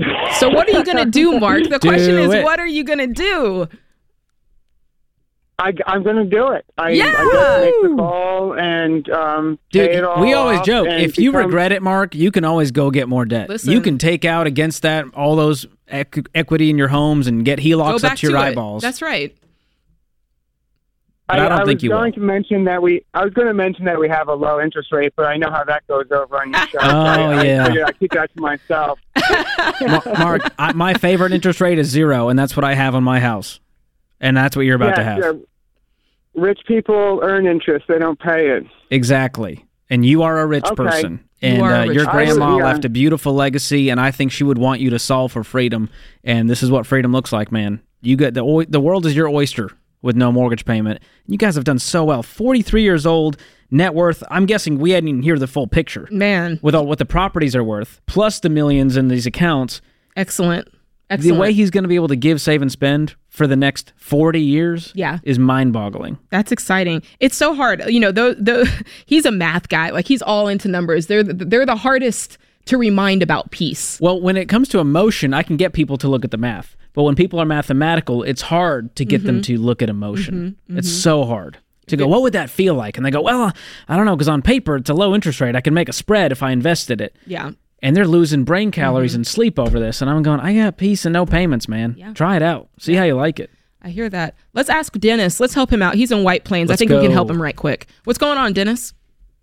Well, it's not White Plains, it's West Plains. But West Plains, West. Missouri. Plains. Sorry about that. I got my glasses She on. was in a New York state of mind for a I second. was. I was. How can we help? Well, I see all this stuff and hear everything about the high yield interest rates for the high yield savings accounts. And I've been looking and trying to figure them out, and there's so many names I haven't seen anywhere before. I am looking for some guidelines on what to look for in them in order to know I'm picking something that's going to work for me. That's a good question. I love that. Um, so is this where you're parking your three to six months of expenses, or are you using it for another reason? Well, it's four to three to six months and for taxes at the end of the year. Okay, so kind of short term savings come goals. every year. Well, I'll tell you, there are a million out there, and Mhm. we don't have one that it, we've partnered with. I can tell you one I personally use, and Jade can do the same, and Mhm. Rachel Cruze can do the same. But what you want to look for here is one that has low fees to no fees. So, no monthly maintenance fees, no ongoing expenses, and one that you have easy access to. And so, a high yield savings account is not like a CD. You can access that, it's liquid at any time. You can transfer it to your checking account. So, those are the important things you want to look at. And of course, the interest rate. That's right. So, what do you use, Jade, right Listen, now? I I love a, an online account. I love Ally. There's not a lot of fees associated. Like you said, the money is totally liquid. I don't attach it to any debit card or credit cards or any, you know any checks or anything like that because I don't want easy access to it. But at the same time, it's there if I need to pull it out. Exactly. I use one called Marcus. Again, we don't have any affiliation with these, but I try to find one that's also not tied to credit card companies right. and gross debt products, and you know that's hard to do in the banking world. But Yeah. Ally and Marcus are ones that I've I've heard people have great experiences with. So Yes. just open one, Dennis, and set it and forget it. Set it and forget Like it. Ron Popeil, baby. I love it. This is the Ramsey Show. Live from the headquarters of Ramsey Solutions, it's the Ramsey Show, where we help people build wealth, do work that they love, and build amazing relationships. I'm your host, Jade Warshaw. Your other host is George Kamel with a K. Give us a call. We'd love to hear from you, help you sort through your issues with your money, your relationships, your career. The number is 888 825 5225. We're here to help. All right, George, I say without further ado, we go straight to these phone lines. We've got Mo in Columbus, Ohio. Hello. Hi, how are you doing, Mo? Good. I'm doing well. Um, I'm calling. I recently got a job promotion, um, and I've been listening to the show for about four months now. Um, and I have some debt. Um, I don't have um, really any guidance when it comes to money. I've cut off contact um, majority with my father um, after um, some money issues, and Okay. I'm just trying to set myself up for success. Um, and I'm wondering how best to go about it because I'm still new to, um, from what I've listened to, kind of trying to follow the steps. Okay. So, kind of help us understand what you're trying to sort through. Is it debt? Is it Tell us more. Um, so it, it's debt and then um, like retirement plans. Um, I have a little bit of student loans, a car payment. Um, I currently rent um, and um, will be moving in May um, to where it's more affordable. Um, after college, I got a job and I had to move out of my father's house. Okay. Um, and found the cheapest place that I could, but I I've kind of been money hungry and like excited to start saving. I just I don't really know the best way to go about things. Okay. So, okay, good. Um, so let's find out what are you earning? What do you earn every month? What do you bring home? So I was earning sixty two thousand five hundred a year, Okay. and two weeks ago I found out that I'll be getting promoted and I will start traveling for work, and my new salary will be seventy eight thousand dollars. Okay. So it was a decent bump. that's awesome. And so each month, what do you see? What does your check look like? Uh, so I've only gotten like the first since the first of the year. So, Mm-hmm. but my new is it's pretty close to four, Four um, with the new salary. Okay, great. So you got four thousand bucks a month to work with. Are you currently taking anything out of your check for retirement? Um, currently, my company matches six percent, so like dollar for dollar up to six percent. Okay. So that's what I have put in, and in one year, I've generated like ten thousand dollars. Okay, cool. Um, six percent. Okay, good. Now, um, I just want to kind of know: are you are you also using a budget? Is that part of your life at this point? I have somewhat of a budget, but as I with the pay increase, and I also in the spring will have a little bit of a second form of income. Um, not exactly sure kind of what that budget should look like. Okay. Um, I have like a general idea based on like my old income, but Okay. sticking So to that was hard because I've had ten thousand dollars of medical expenses. Okay. Um, why I was uh, finishing my last semester of college and um, all of 2023, which I that I have no medical debt. That's all paid off, which Okay. has just kind of prevented me from like being where I want to. Okay, so you're new to listening to us. Obviously, we filter everything through these seven baby steps, but all of that is contingent. It all rests on a budget. Like it's that's the foundation of all of this. So we've just found over the years that people who win with money have budgets and they have a good budget that they follow every single month. And it really is that roadmap to get them to their financial destination. That's where it all starts. So the first things first is I do want you coming out of here um, and I want you hooked up with a budget that you're doing every single month, and that's through EveryDollar. But the next thing here is we're walking through those baby steps. And like I said, your budget's going to inform and show you how much money you have to put towards each baby step. I have I have a, a thousand dollar nest egg, Sweet. which I think is like I don't know which step that is. That's baby step one. Um, So that's just sitting and in I a have savings one account? Card. Sorry, say that again. Is that in a savings account, the thousand dollars? Yeah, it's it's in um like a money market account. Excellent. So that is baby step one, just getting a thousand dollars saved. It's just getting a safety net there between you and life. And then essentially you're on baby step two, which is paying off all of your debt except your mortgage. So that's the phase that you're at right now. And I want to come back to the fact that you're putting away 6% um, into your retirement. And we teach that in order for you to pay off debt quickly, you need as much money to throw at it as possible, right? All your extra money is what you're throwing at your debt. You're making minimum payments on everything just to satisfy that, but all extra money goes to your smallest debt. And you need extra money. And so right now you're giving away some of your extra money in retirement, which I think was a, a good natured choice. Like you're thinking, okay, I'm, I'm trying to be responsible. Let me do retirement. But there is a right method and a right order to go about um, paying off debt and building wealth ultimately. And the first step is paying off debt. So if I were in your shoes, I would temporarily, very temporarily, pause investing so I can have that 6% back in my month to month That's money. 400 bucks a month for you. That's Yeah, really going to help speed up the debt payoff. Yeah, that makes sense. So how much Um, total debt do you have? You said student loans. What's left on the student loans? So when I graduated, I worked two or three jobs through college. So I graduated with sixteen thousand, and that's now down to twelve thousand six hundred and seventy-one. Great. Um, my junior year of college, my car broke down, and I had um, no help. So I had I had to buy a car to be able to transport myself. Didn't go crazy, but the, with the car market, it was a 2018 Ford Fusion, and it was 17,500, and I have that down to 6,500. Okay, good. All right. And then you said something about credit cards. You have credit card debt? I have seventeen hundred dollars on a credit card.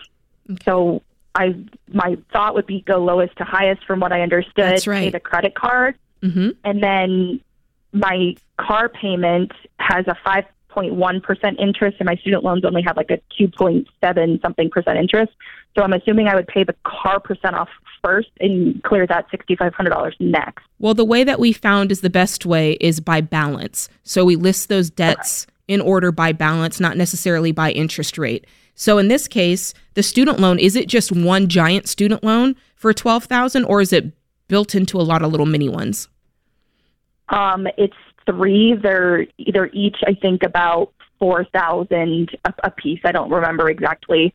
Um, So in they are, that case, those would be next. You would do the, the credit card, then you would make your minimum payment on student loan, which satisfies all those three mini ones. And then the extra money, you would look and say, hey, I want it to go on this mini $4,000 one. And you kind of have to, you either have to call it in. Some websites, they have it in there where you can actually delineate that. But some websites, they don't want you to do that. So sometimes you have to call it in. But technically, those student loans would come next. Um, it sounds like, and then the car. But with your income, with the raise, which by the way, congratulations. Listen, my you girl got is 20 moving. grand in debt. You make 78 now. Way to go. We can clean this thing up fast. I mean, basic math says if you can throw five grand a month for four months, you're done. Four grand a month for five months. Yeah. This thing's done. And you're about to free up 400 bucks a month by pausing investing. That's so you'll be back to investing in no time. And when you do, it's going to be 15%, not That's six. So that's going to be sweet, but follow the plan. It works. I followed it. Jade followed it. We believe in it that much. That's right. Way to go. I'm proud of you, Mo. This is The Ramsey Show. All right, let's cut to the chase. It's easy to get discouraged about crazy house prices and interest rates. But when you have the right real estate agent to help you buy and sell the right way, you'll have confidence to make smart decisions. Ramsey trusted agents aren't just experts who guide you through buying or selling, they're someone you can trust to have your back from the first call to closing day. Find a Ramsey trusted agent near you at ramseysolutions.com slash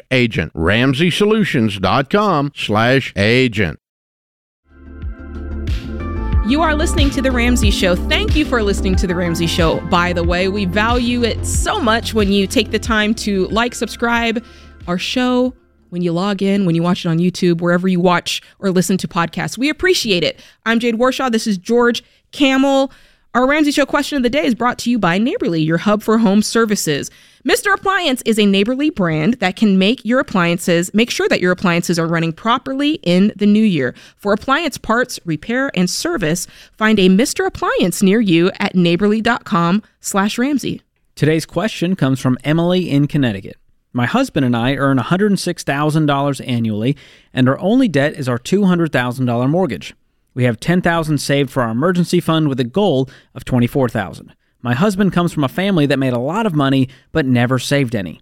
Because of this, he has never seen an amount of $10,000 in his life and thinks that's more than enough. He wants to give 10% of our savings to the church. He says we have been blessed abundantly and, quote, should never feel comfortable. Hmm. I am the one who oversees our finances and wants to become financially stable, but my religion also says to let my husband be the spiritual leader of our house. How should I go about this? I want to save a full emergency fund, but at the same time, want to be generous. Interesting. A lot of layers to this tiramisu. Ooh, layers. Listen. So one is just the financial what is the right amount for our emergency fund. right. Two is the how should we give and from where? Mhm. And then three is this upbringing of abundance for scarcity that they're dealing with. Listen, I I have a couple of thoughts, George. The let's think about the giving part because I love that the the the I almost said the dad, the husband wants to be generous. I love that. Um, but kind of the way I think of it as is when you get paid, it sounds like they're tithers. Um, if you're a Christian person, a lot of folks practice a ten I hear percent ten giving. percent in church. I think okay, tithe. Yeah. that's what they're doing. And my guess, my guess is, if you wanted to really get technical here, whenever you earn your income, you're probably giving ten percent of that income, and then whatever is left, that's what you're using to run your household financially, whether it's part of your budget, you know, groceries or whatever, or it's setting aside for savings. So whatever is in their savings, they probably have already tithed from that money. Um, and my thought would be like, listen, if he wants to give more, then let that be from your month to month income. Like if he's like, listen, I don't want to give 10%, I want to give 15%, great. Like I love generosity, but I wouldn't say that you have to drain your savings to give. We need to separate the buckets. Your emergency fund is for emergencies. Your giving savings account needs to be for giving. So number one, I would create separate accounts to keep these separate. Yeah. Number two, I would calculate your actual expenses every month and multiply that by three or six, depending on your income situation, Yeah. stability of your jobs. But if it's my wife and she says I feel more safe with six, we're gonna have a six month emergency Okay. fund. Listen. So he needs to also understand where she's coming from. And I don't buy this whole like, well, I grew up never seeing ten thousand, so that's plenty. Like that's a really weird way to think about wealth Well, and money. He might be like, listen, $10,000 is a lot. Like some people, um, And it's also not as much as it used to be. It's not as much as it used to be, but if you've never had to, like, I, I can somewhat relate to this a little bit. If you've never seen $10,000, the first time you see it and get it, you're like, I am just, you're like Hulk status. Like, you can't believe what you've done. Um, but I think that he needs to go ahead and let that wear off and realize that 10,000 is good, but start really thinking about it in lines of what could happen. If your AC goes out and you live in South Florida anyway, you're easily spending five to seven thousand dollars on a new AC, so that money can dry up lickety, lickety split. If you were to lose your job and your income, how long the the purpose of that is to sustain you if the worst happens. And for most of us, the worst happening is we lose our job, right? And it's can you really cause your household to move forward for six months with ten thousand dollars? For most of us, you know, the answer is no, and you need a little bit more. Um, especially with what it looks like their situation is. Well, the ultimate question was I want to save a full emergency fund, but at the same time want to be generous. I don't see those things as going against each No, other. No, not at all. You can do both. And this idea of should never feel too comfortable. Well, the more wealth you, you have, the more you're able to give. And so I don't see it as, oh, well, we hit 10,000. I don't want to be comfortable. We need to start giving money. That's fine if you want to be more generous, but I don't conflate the emergency fund with giving.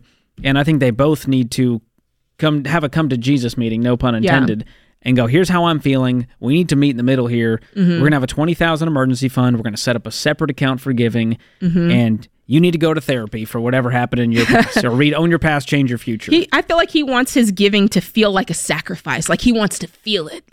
And in his, it, it feels like for him, that's like, it's got to come out of savings, but I don't know about all that. Because then the HVAC goes out, and you go, well, that's not good. We just gave gave away a thousand bucks we needed for that. So separate them out. I kind of also want to talk about this. We probably should avoid it, but I'm the one who oversees our finances. Oh yeah. That's that's thing one, and want to become financially stable. But my religion also says to let my husband be the spiritual leader. It's interesting because she said she's the one who oversees the finances, but he's a spiritual leader. It just sounds like they've got some conversations that need to take place because you know, ulti- I mean, you guys are a partnership. Like there's in any partnership, there usually is one person that kind of like has the final word, or it's like, this is it. You know what I mean? Yes. Like, like Dave's the boss here. You know what I mean? Like, but there's plenty of people that speak into the things that go on, and I just Well, think too that many people see that as well. I don't get a vote because Right. they're the leader. It's like no, Right. you need to have be speaking into the finances just as much. 'Cause if you don't have a vote, it's going to cause resentment. It's going to cause financial Yes. infidelity.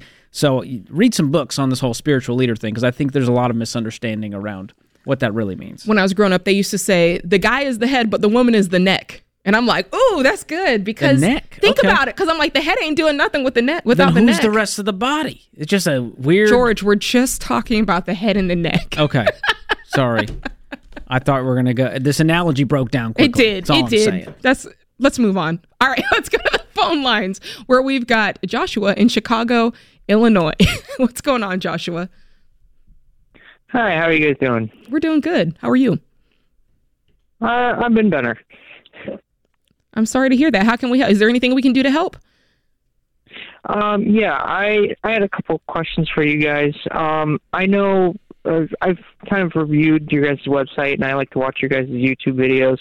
Um, and I know Mr. Ramsey, he typically recommends with having debt that you pay off the smallest amount first, and you kind of snowball, um, and you make your minimum payments on your larger amounts while you throw as much as you can at your smaller amounts.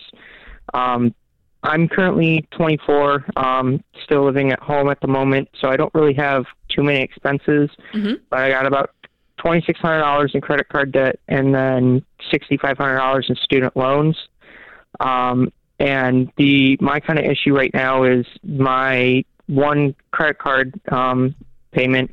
Um, the interest rate on it is very high, and I'm getting um, kind of knocked down on it in the sense that I'll make a payment and it's not really making a dent in it if so if I'm putting all of my money towards the smaller amounts. What's the So smallest debt if- you have right now? Uh, about four hundred dollars. And, how much are you putting on it? Um, about hundred dollars a month, roughly. Extra? Uh, yes. Okay. What do you make? Uh, currently I make sixteen an hour. For how many 40 hours do you work? Uh, about forty hours a week. And what do you do? Uh, I'm an automotive technician. I work for a, a dealership. Okay. Um is this a long-term play for you? Like are you in the industry that you want to be in? Uh, no, I'm actually exploring different avenues. I just actually went today and signed up to join the electrical um, union here in Chicago. Okay. Um, so it's, but that could take a few months to hear anything about that, and that's kind of a, a longer term process. So I'm Okay. trying to before I, if I do switch over um, careers, um, if the opportunity does become, um, I'm trying to get this paid off as soon as possible. Yeah, and the issue Um, here, the issue here is not the debt snowball whether it works or whether it doesn't because it does work. The issue here is we don't have enough money going towards it. And so we've got to find something where you're making more money and until then we're supplementing the job that you already have with more work. You're working 60. I mean, you work from home, you don't have any kids, you don't have a wife. No bills. You're going hard in the paint, my friend, until you get this done. Because, yeah, throwing $100 a month, it is going to barely move the needle. You need to pay this off in one month. Like, you need to get you an Uber cart, an Instacart, all of it, and pay this off in one month, and you're going to see this go out of your life lickety split. This is The Ramsey Show. It's way too easy to put off making a will. And believe me, I've heard every excuse in the book. But not having the time is one excuse we can kick to the curb right now. Because these days, most folks can make a legally binding will on their laptop between loads of laundry. If you're wondering if you can make your will online or if you need a lawyer, we have a quiz to help you figure that out in less than five minutes. Just go to RamseySolutions.com slash wills quiz. RamseySolutions.com slash wills quiz. You're listening to The Ramsey Show. Thank you for listening to The Ramsey Show. I'm Jade Warshaw. This is George Kamel. George Kamel, host of The George Kamel Show on YouTube, also author of Breaking Free from Broke, his new book that is out now that I predict George will make and become a bestseller. We'll know tomorrow, Jade. You'll Thank know you for that tomorrow? prediction. Yeah, the Ooh. bestseller list come out tomorrow. Either way, I'm proud of the work we did, and the the feedback and the impact it's having is really what matters. I love that. But the list is a fun way to go to celebrate, and Yeah. so congrats on you becoming an author in the last few months. Listen. this is a really fun year for us. It's a fun year. It's a fun job. I think that we're very, very lucky and blessed I for what we pinch get to do. myself every day that we get to do this. Awesome. I bet Whitney Don't pinch me. You're you. stronger than me. No, I'll let Whitney pinch you. She's that's her job. All right. Let's go to the phone lines where we've got Luke in Chicago, Illinois. What's going on, Luke? Hi there. How's it going? Doing good. How are you? I'm doing well. Doing well. Um, hope you guys are doing well. Yeah. How can Um, we help just you? Wanted to, yeah, just wanted to give you guys a call. Um, I've uh, I've got some some debt um, and also got some money tied up in some investment accounts. Just wanted to see um, or get some advice. Um, you know, based on my income, you know, what sh- what should I be doing, um, attacking that debt, or um, kind of continue investing into uh, retirement. Cool. Tell us some numbers. How much debt do you have? So I have twenty thousand uh, on a car. Um, currently making uh, more than double payments on that, so I'm paying eleven hundred a month uh, on that car. Okay. Um, and I have thirty two hundred uh, in student loans. Okay. And then Anything I have eight thousand. I have eight thousand tied up in a Roth IRA. Okay. Wait. Well, that's not debt. You said tied up. You Yeah, mean you've yeah, invested so eight thousand? invested. Yes. Okay. You kind of said it like it, something bad happened. Okay, good. I'm glad you got some money in a Roth IRA. So you only have the car loan and the student loan. That's it. Correct. Okay. What's your income? Uh, my gross income is eighty-seven thousand. Cool. And what do you see every month? What do you bring home every month from that? Uh, well, it kind of depends from month to month. Um, I'm in a commission-based um, position. Um, my monthly take-home on my base salary is four thousand. Mm-hmm. Then my commission check is anywhere from uh, two to four thousand, somewhere Okay. in that pocket. Cool, cool, cool. All right. And um, what's your living situation? Are you renting? Do you have roommates? Tell us I'm more renting, about that. Yeah, I'm renting. I have uh, two roommates in a three-bedroom apartment. I currently pay thirteen thirty a month in rent. Okay. So the question here, what's what's your actual question for us? I just wanted to see kind of, um, you know, in, in my, if you guys were to put uh, yourselves in my shoes, um, would you go ahead and kind of attack that student loans and, and pay it off in full rather than continuing to uh, contribute to that Roth IRA um, and then kind of working on that car as well? Um, kind of um, wanted to get your guys' thoughts on that. Yeah. Well, you're doing a lot of good things. You're just doing them all at once. And so it's harder to make progress. And what I found was when I started this financial journey, when I paused investing and I just went all in on debt payoff, I felt so much progress and motivation and it happened faster. And then when I got back to investing, it wasn't just a measly, you know, 3% or 5%, it was 15%. And that allowed me to build wealth with so much peace and confidence, just focusing on one thing at a time. And so that's what I'd recommend to you. How much are you investing right now? Um, right now, in that Roth IRA, I'm putting about 500 a month into. Okay. So think about that. You said you're doubling your car payment, which is an extra 550. If you paused investing, you could triple the car payment and pay it off even faster. Right. And if you attack the smallest debt first, that student loan, is that broken up into multiple or is that just one? That's just one. Okay. So that's technically your smallest debt, right? Yes, yes. So what if you made the minimum payment on the car loan and you took all the margin you could muster up, you paused investing, how much extra could you throw at that student loan? 1500 Um, bucks? I could probably, yeah. I mean, 2,000 bucks? I could, yeah. So think Wow. about that. It's gone in a month and a half. You just knocked out that student loan. You freed up that payment. Now we apply that to the car loan along with that extra fifteen hundred or two thousand. Boom! This thing's rolling, man. You're Wow. debt free in like what eight months? That's amazing. Yeah. And in March, you don't have student loans anymore. That's great. That would be sweet. And then before the end of the year, you're back to investing, and instead of five hundred bucks a month, it's going to be way more than that. Right. And so that's what we would encourage. That's how we've personally done it, and uh, I th- I don't think you'll regret it that way. How old are you? I'm 22. Okay. Dude, you have so much time. Yeah. It's amazing. Way And- to go on that income too. At, Yeah. at 22, that's a good job. Well, and you, when you look at the math on it, Jade, you know, 15% of 87 grand, that's $13,000 a year. Yeah. So he would be investing over $1,000 a month instead of 500. Wow. So he just over doubled his savings rate, which we Mhm. know is the key to building wealth. Absolutely. Wow. How does that hit you, Luke? That's awesome. That's awesome. Thank you guys so much. Game Awesome. on, man. Ooh, thank you for the call. I love calls. I put like a pep that. in my step. I'm me excited too. for him. I know, me too. Because doing I never want to go back into debt, but there's like an excitement when you're like, get the plan and you're like, this is going to work. I know, I know. I It's an adrenaline rush. we did a live stream um gosh 2 weeks ago it was the break the cycle live stream. You can still go on YouTube and watch it. But um it was just motivation around breaking that paycheck to paycheck cycle. Just like we helped Luke do getting your money figuring out how to pay off your debt finding margin in your budget. And I was looking through the comments just to see uh, if people were enjoying the live stream. And one person put the way you talk about debt I get so excited. I wish I had debt to pay off I'm like no you don't but Be thank you for the what comment you wish for. We get the sentiment. It's so funny. Let's take another call. We've got Carter in Austin, Texas. What's going on, Carter? Are you there? Carter. I don't know. There Okay, he there he is. What's going on? How can we help? Um, well, I I just heard about the baby steps um, from my old youth minister, and I don't feel a hundred percent convinced that my my wife's a hundred percent in on it and whatnot. And I, Is she happy with the current financial plan? I, she she likes being able to go out on weekends and and and doing things like that. Well, I guess. I so mean, I think thinks everybody the does. is not going to be worth it. I I don't I don't know. I don't think that she sees the the the long term effect that it, it's causing right now. I guess. Is it out of hand? Like, tell us more about your situation so we can see like where you guys fit on this spectrum. How much debt do you guys have?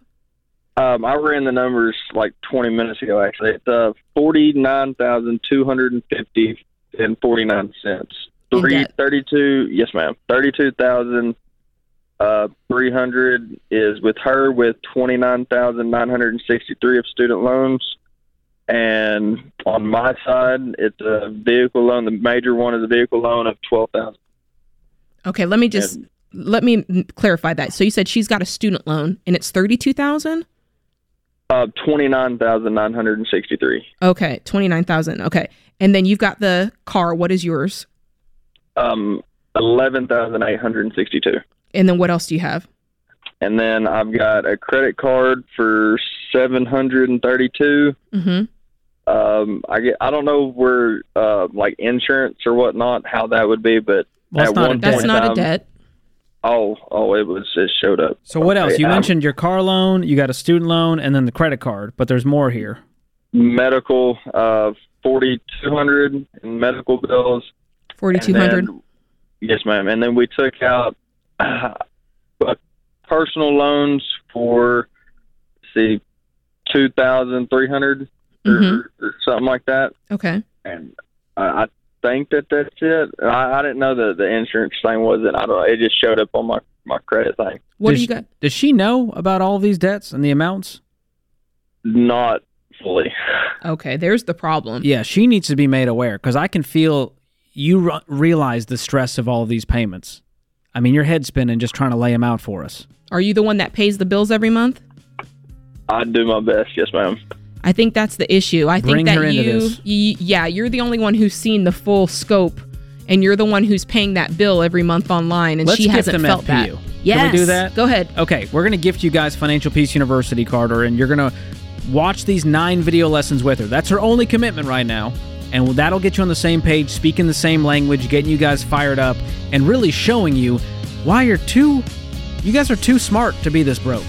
You can be so successful and wealthy at this young age with this bright young marriage, and uh, see it squandered in a payment sucks. So hang on the line. We'll gift you one year of Financial Peace University, my friend. But watch it. Convince her.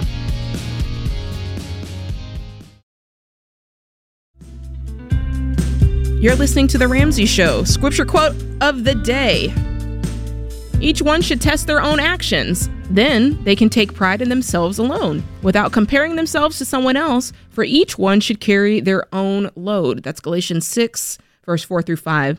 Then we've got this from Paul McCartney I don't work at being ordinary. Listen, I don't either, Paul. Spoken like a Beatle.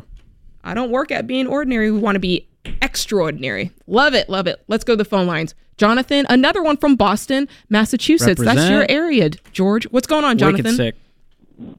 Hi, guys. Thank you so much for taking my call. So I have to be on the air today. Awesome. We're glad you're here. How can we help? So I'm calling. I'm I'm 22 years old. I, I've been working in construction, and um, I make about a little over sixty thousand a year uh, before taxes. And so right now, um, I still live at home with my parents, and uh, they're very they treat me well, and they don't charge me rent, um, so I can get a head start with saving money, which Uh-huh. I'm very fortunate situation to be in. Yeah. So, and I thank them every day for it. So, uh, my question is that I, you know, I- I've been I've been wanting to save for a house, but the Boston market is so expensive. I have about a hundred thousand in a high yield savings, Nice. and so I'm just trying to decide if I should, you know, on a single income in Boston on sixty thousand, it's kind of impossible to find anything. So should I just deploy most of that into a taxable? I've already maxed out my Roth IRA for 2024, and I Mhm. do contribute to my 401k. So I'm Mhm. wondering, you know, instead of just having all that cash sitting in a high yield savings, should I stop really saving for a house and prioritize moving that cash to my taxable brokerage? I see. You're saying, hey, if this isn't going to happen for another, you know, four or five years as I Mhm. continue to save, Yeah. should I just invest it for the longer term and then pull it out later on? Yes, yeah, because uh, you know the only way I think I could afford a house here is you know if I maybe have a career change, something that makes a lot more money. So I'm kind of like torn exactly you know what I should do because all my family's in Massachusetts, so I don't Mhm, really want to move out of the area. But at the same time, you know, having the money, even though it's in a high yield savings, it still feels kind of like I'm missing out on potential opportunity. Well, right now, man, I remember saving up for our house, and our high yield savings account was making two percent, and we were doing jumping jacks at that rate. And so we are at record highs right now. I mean, I'm making five and a half percent in a high yield savings account. It blows my mind. Yeah. And so that's a great option that's going to keep your money safe. And the problem with investing it is if you're going to pull this money out in the next three years, Mhm. well, you could see a dip. Yeah. All it takes is one stupid election, and all of a sudden everyone freaks out, and you're, the market's down 18% Mhm. or it's up 20%.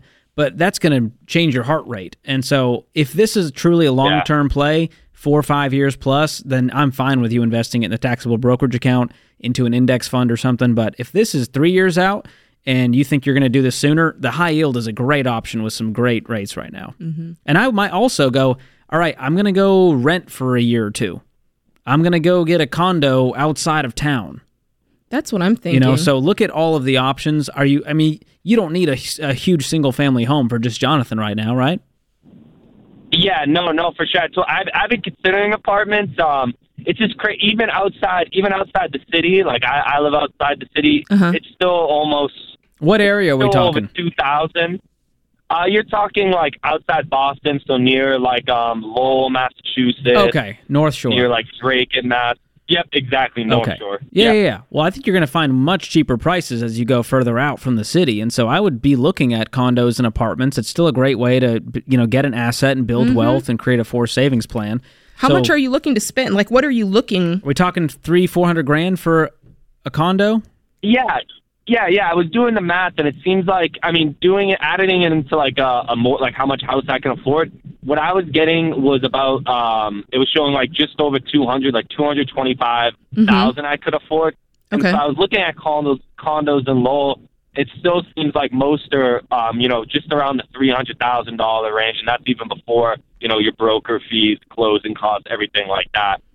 Yeah. Well, think about this. Your income's going to go up, and I would encourage you to find ways to do that. You're making 60K at 22, which is awesome. You're an impressive dude. You've worked so hard. You are living on less than you make. You got no expenses. You could pretty much stack up all of that cash. I mean, could you save up 30 grand a year at this point? 40 grand a year? yeah, some yeah, side hustles yeah, too? For sure, that's yeah, yeah, for sure. I, I do some I do some side hustles, and I also you know I always I always like work during the weekend, try to pick up like extra hours here and there. And like I said, you know I'm in a very fortunate situation where you know my parents don't charge me rent. I'm able to save like a lot of that money. Now's the time. I'd probably do this for another year or two, and if uh, if you need to go rent and just kind of get out of the nest, that's great too. But I think you'll be a homeowner within two years, man. You got like Okay, 150 thank to put so down on a 225 or 300. That mortgage is going to be real reasonable. Oh, yeah. 25% of your uh, take home pay, and you're in a great spot. I love it. Love I our that Boston callers. We had fun. several of those this morning, or this morning, this afternoon. It's because I'm on. It's because you're like, on, and they the know that you're here. Bostonian. no, that's good. That is great. So, George, you know, I find that with these conversations, there's so much like with the way the housing market is, there's like, should I go? Should I not go? Is it time? Is should it not I time? stay or should I buy a home now? There I you go. like it. Yes. That's that's the ticket. the I'm trying to think who sings that song. James, the, tell the, us. The Verve, the dr- The Clash. the The Clash. Clash, there I know go. it's something. I'm like, it's I'm so the punk. something. Um, but you know, these conversations, I feel like that's what everybody's where everybody's at right now. It's like I've got this money. It's going to take me a while longer to get the money I truly need for the down payment I want or for the payment to be what I want it to be. Do I just sit on that money or do I invest it? And I think the the um, argument that you laid out is really important when you have a lump sum of money that you are emotionally connected to because this is your future. Like this is your house. This is that potential mortgage. To invest it, if it's not going to be long term, you're going to be just on edge the entire time. You're going to be logging in all the time to see like what's the market doing? And like you said, if the market crashes, you are going to have a heart attack. So that money is truly best. We've seen a lot of that lately, Jade. I HSA mean, it wasn't long ago where we had the market was down 18% for the Yeah, year. that's but right. then we've had a great year so far this year. And so, but when you're ready to make that home purchase, you don't want to be like, oh gosh, I can't do it. Yeah. Because my 100 grand turned into 85. Oh, so painful. That's too stressful. But the longer you keep the money in there, the better chance that money has grown Mhm. and it's going to be a wise move. So, but that's a great, that's a rare situation that someone has no debt and 100 grand sitting there at 22. Absolutely. What a rock star. Most people have debt up to their eyeballs, Jade, and they're like, well, I got to get a house because my parents are pressuring me and the housing market's crazy.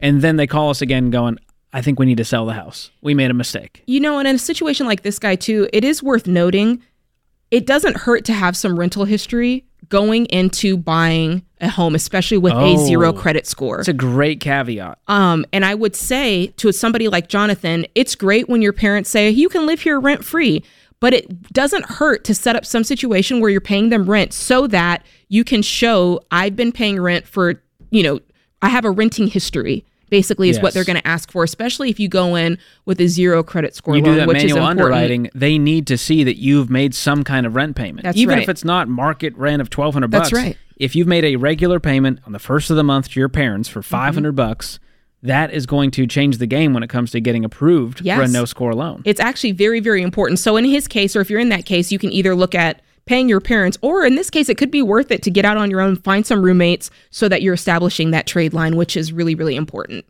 That's big time. It is Yeah, and I, I talk about I have a whole chapter in my new book, Jade, on home ownership and mortgages. And I walk through with a lot of empathy because I feel for those out there. Man, like it's different. You're right. Wages have not kept up with the housing Yeah. market. It used to be twice your salary could get you a home. Now it's six times your salary Mm. is what it takes to get a home. And so it is harder than it was before. That's right. But And don't let that noting. discourage Yeah. you. Like renting is smart, is buying patience. It's not a sin, it's not a waste of money. I'm so sick of these myths that we're telling young people. And guess what? It's coming from you, parents, because you want what's best for your kid. And you go, well, you got to get in the game in the housing market. Your kid can't afford it. And if you can't afford it, it's a it's a burden. It's not it's a, a, blessing. burden instead of a blessing. That's exactly right. So you got to do it the right way. Here's our parameter for this 15 year fixed rate mortgage is the only one you want to go with. 25% of your take home pay going towards the mortgage That's right. and have a solid down payment. If you That's do right. it that way, you'll buy a house with peace. yeah. How much down payment, George, for those asking? 5 to 10% is okay for first time homeowners, but I think 20% is a great goal to have Yes. to avoid that pesky private mortgage insurance, Mm. which protects the lender, not you. That's right. Usually insurance is great because it protects you, not in this case. Ooh, I love it. Another hour in the books, hosting with the great George Kamel. Thanks for being here with me today. Thanks, Jade. Thanks Fun to show. the guys in the booth. Thanks, James. Appreciate you. You're welcome. This is The Ramsey Show.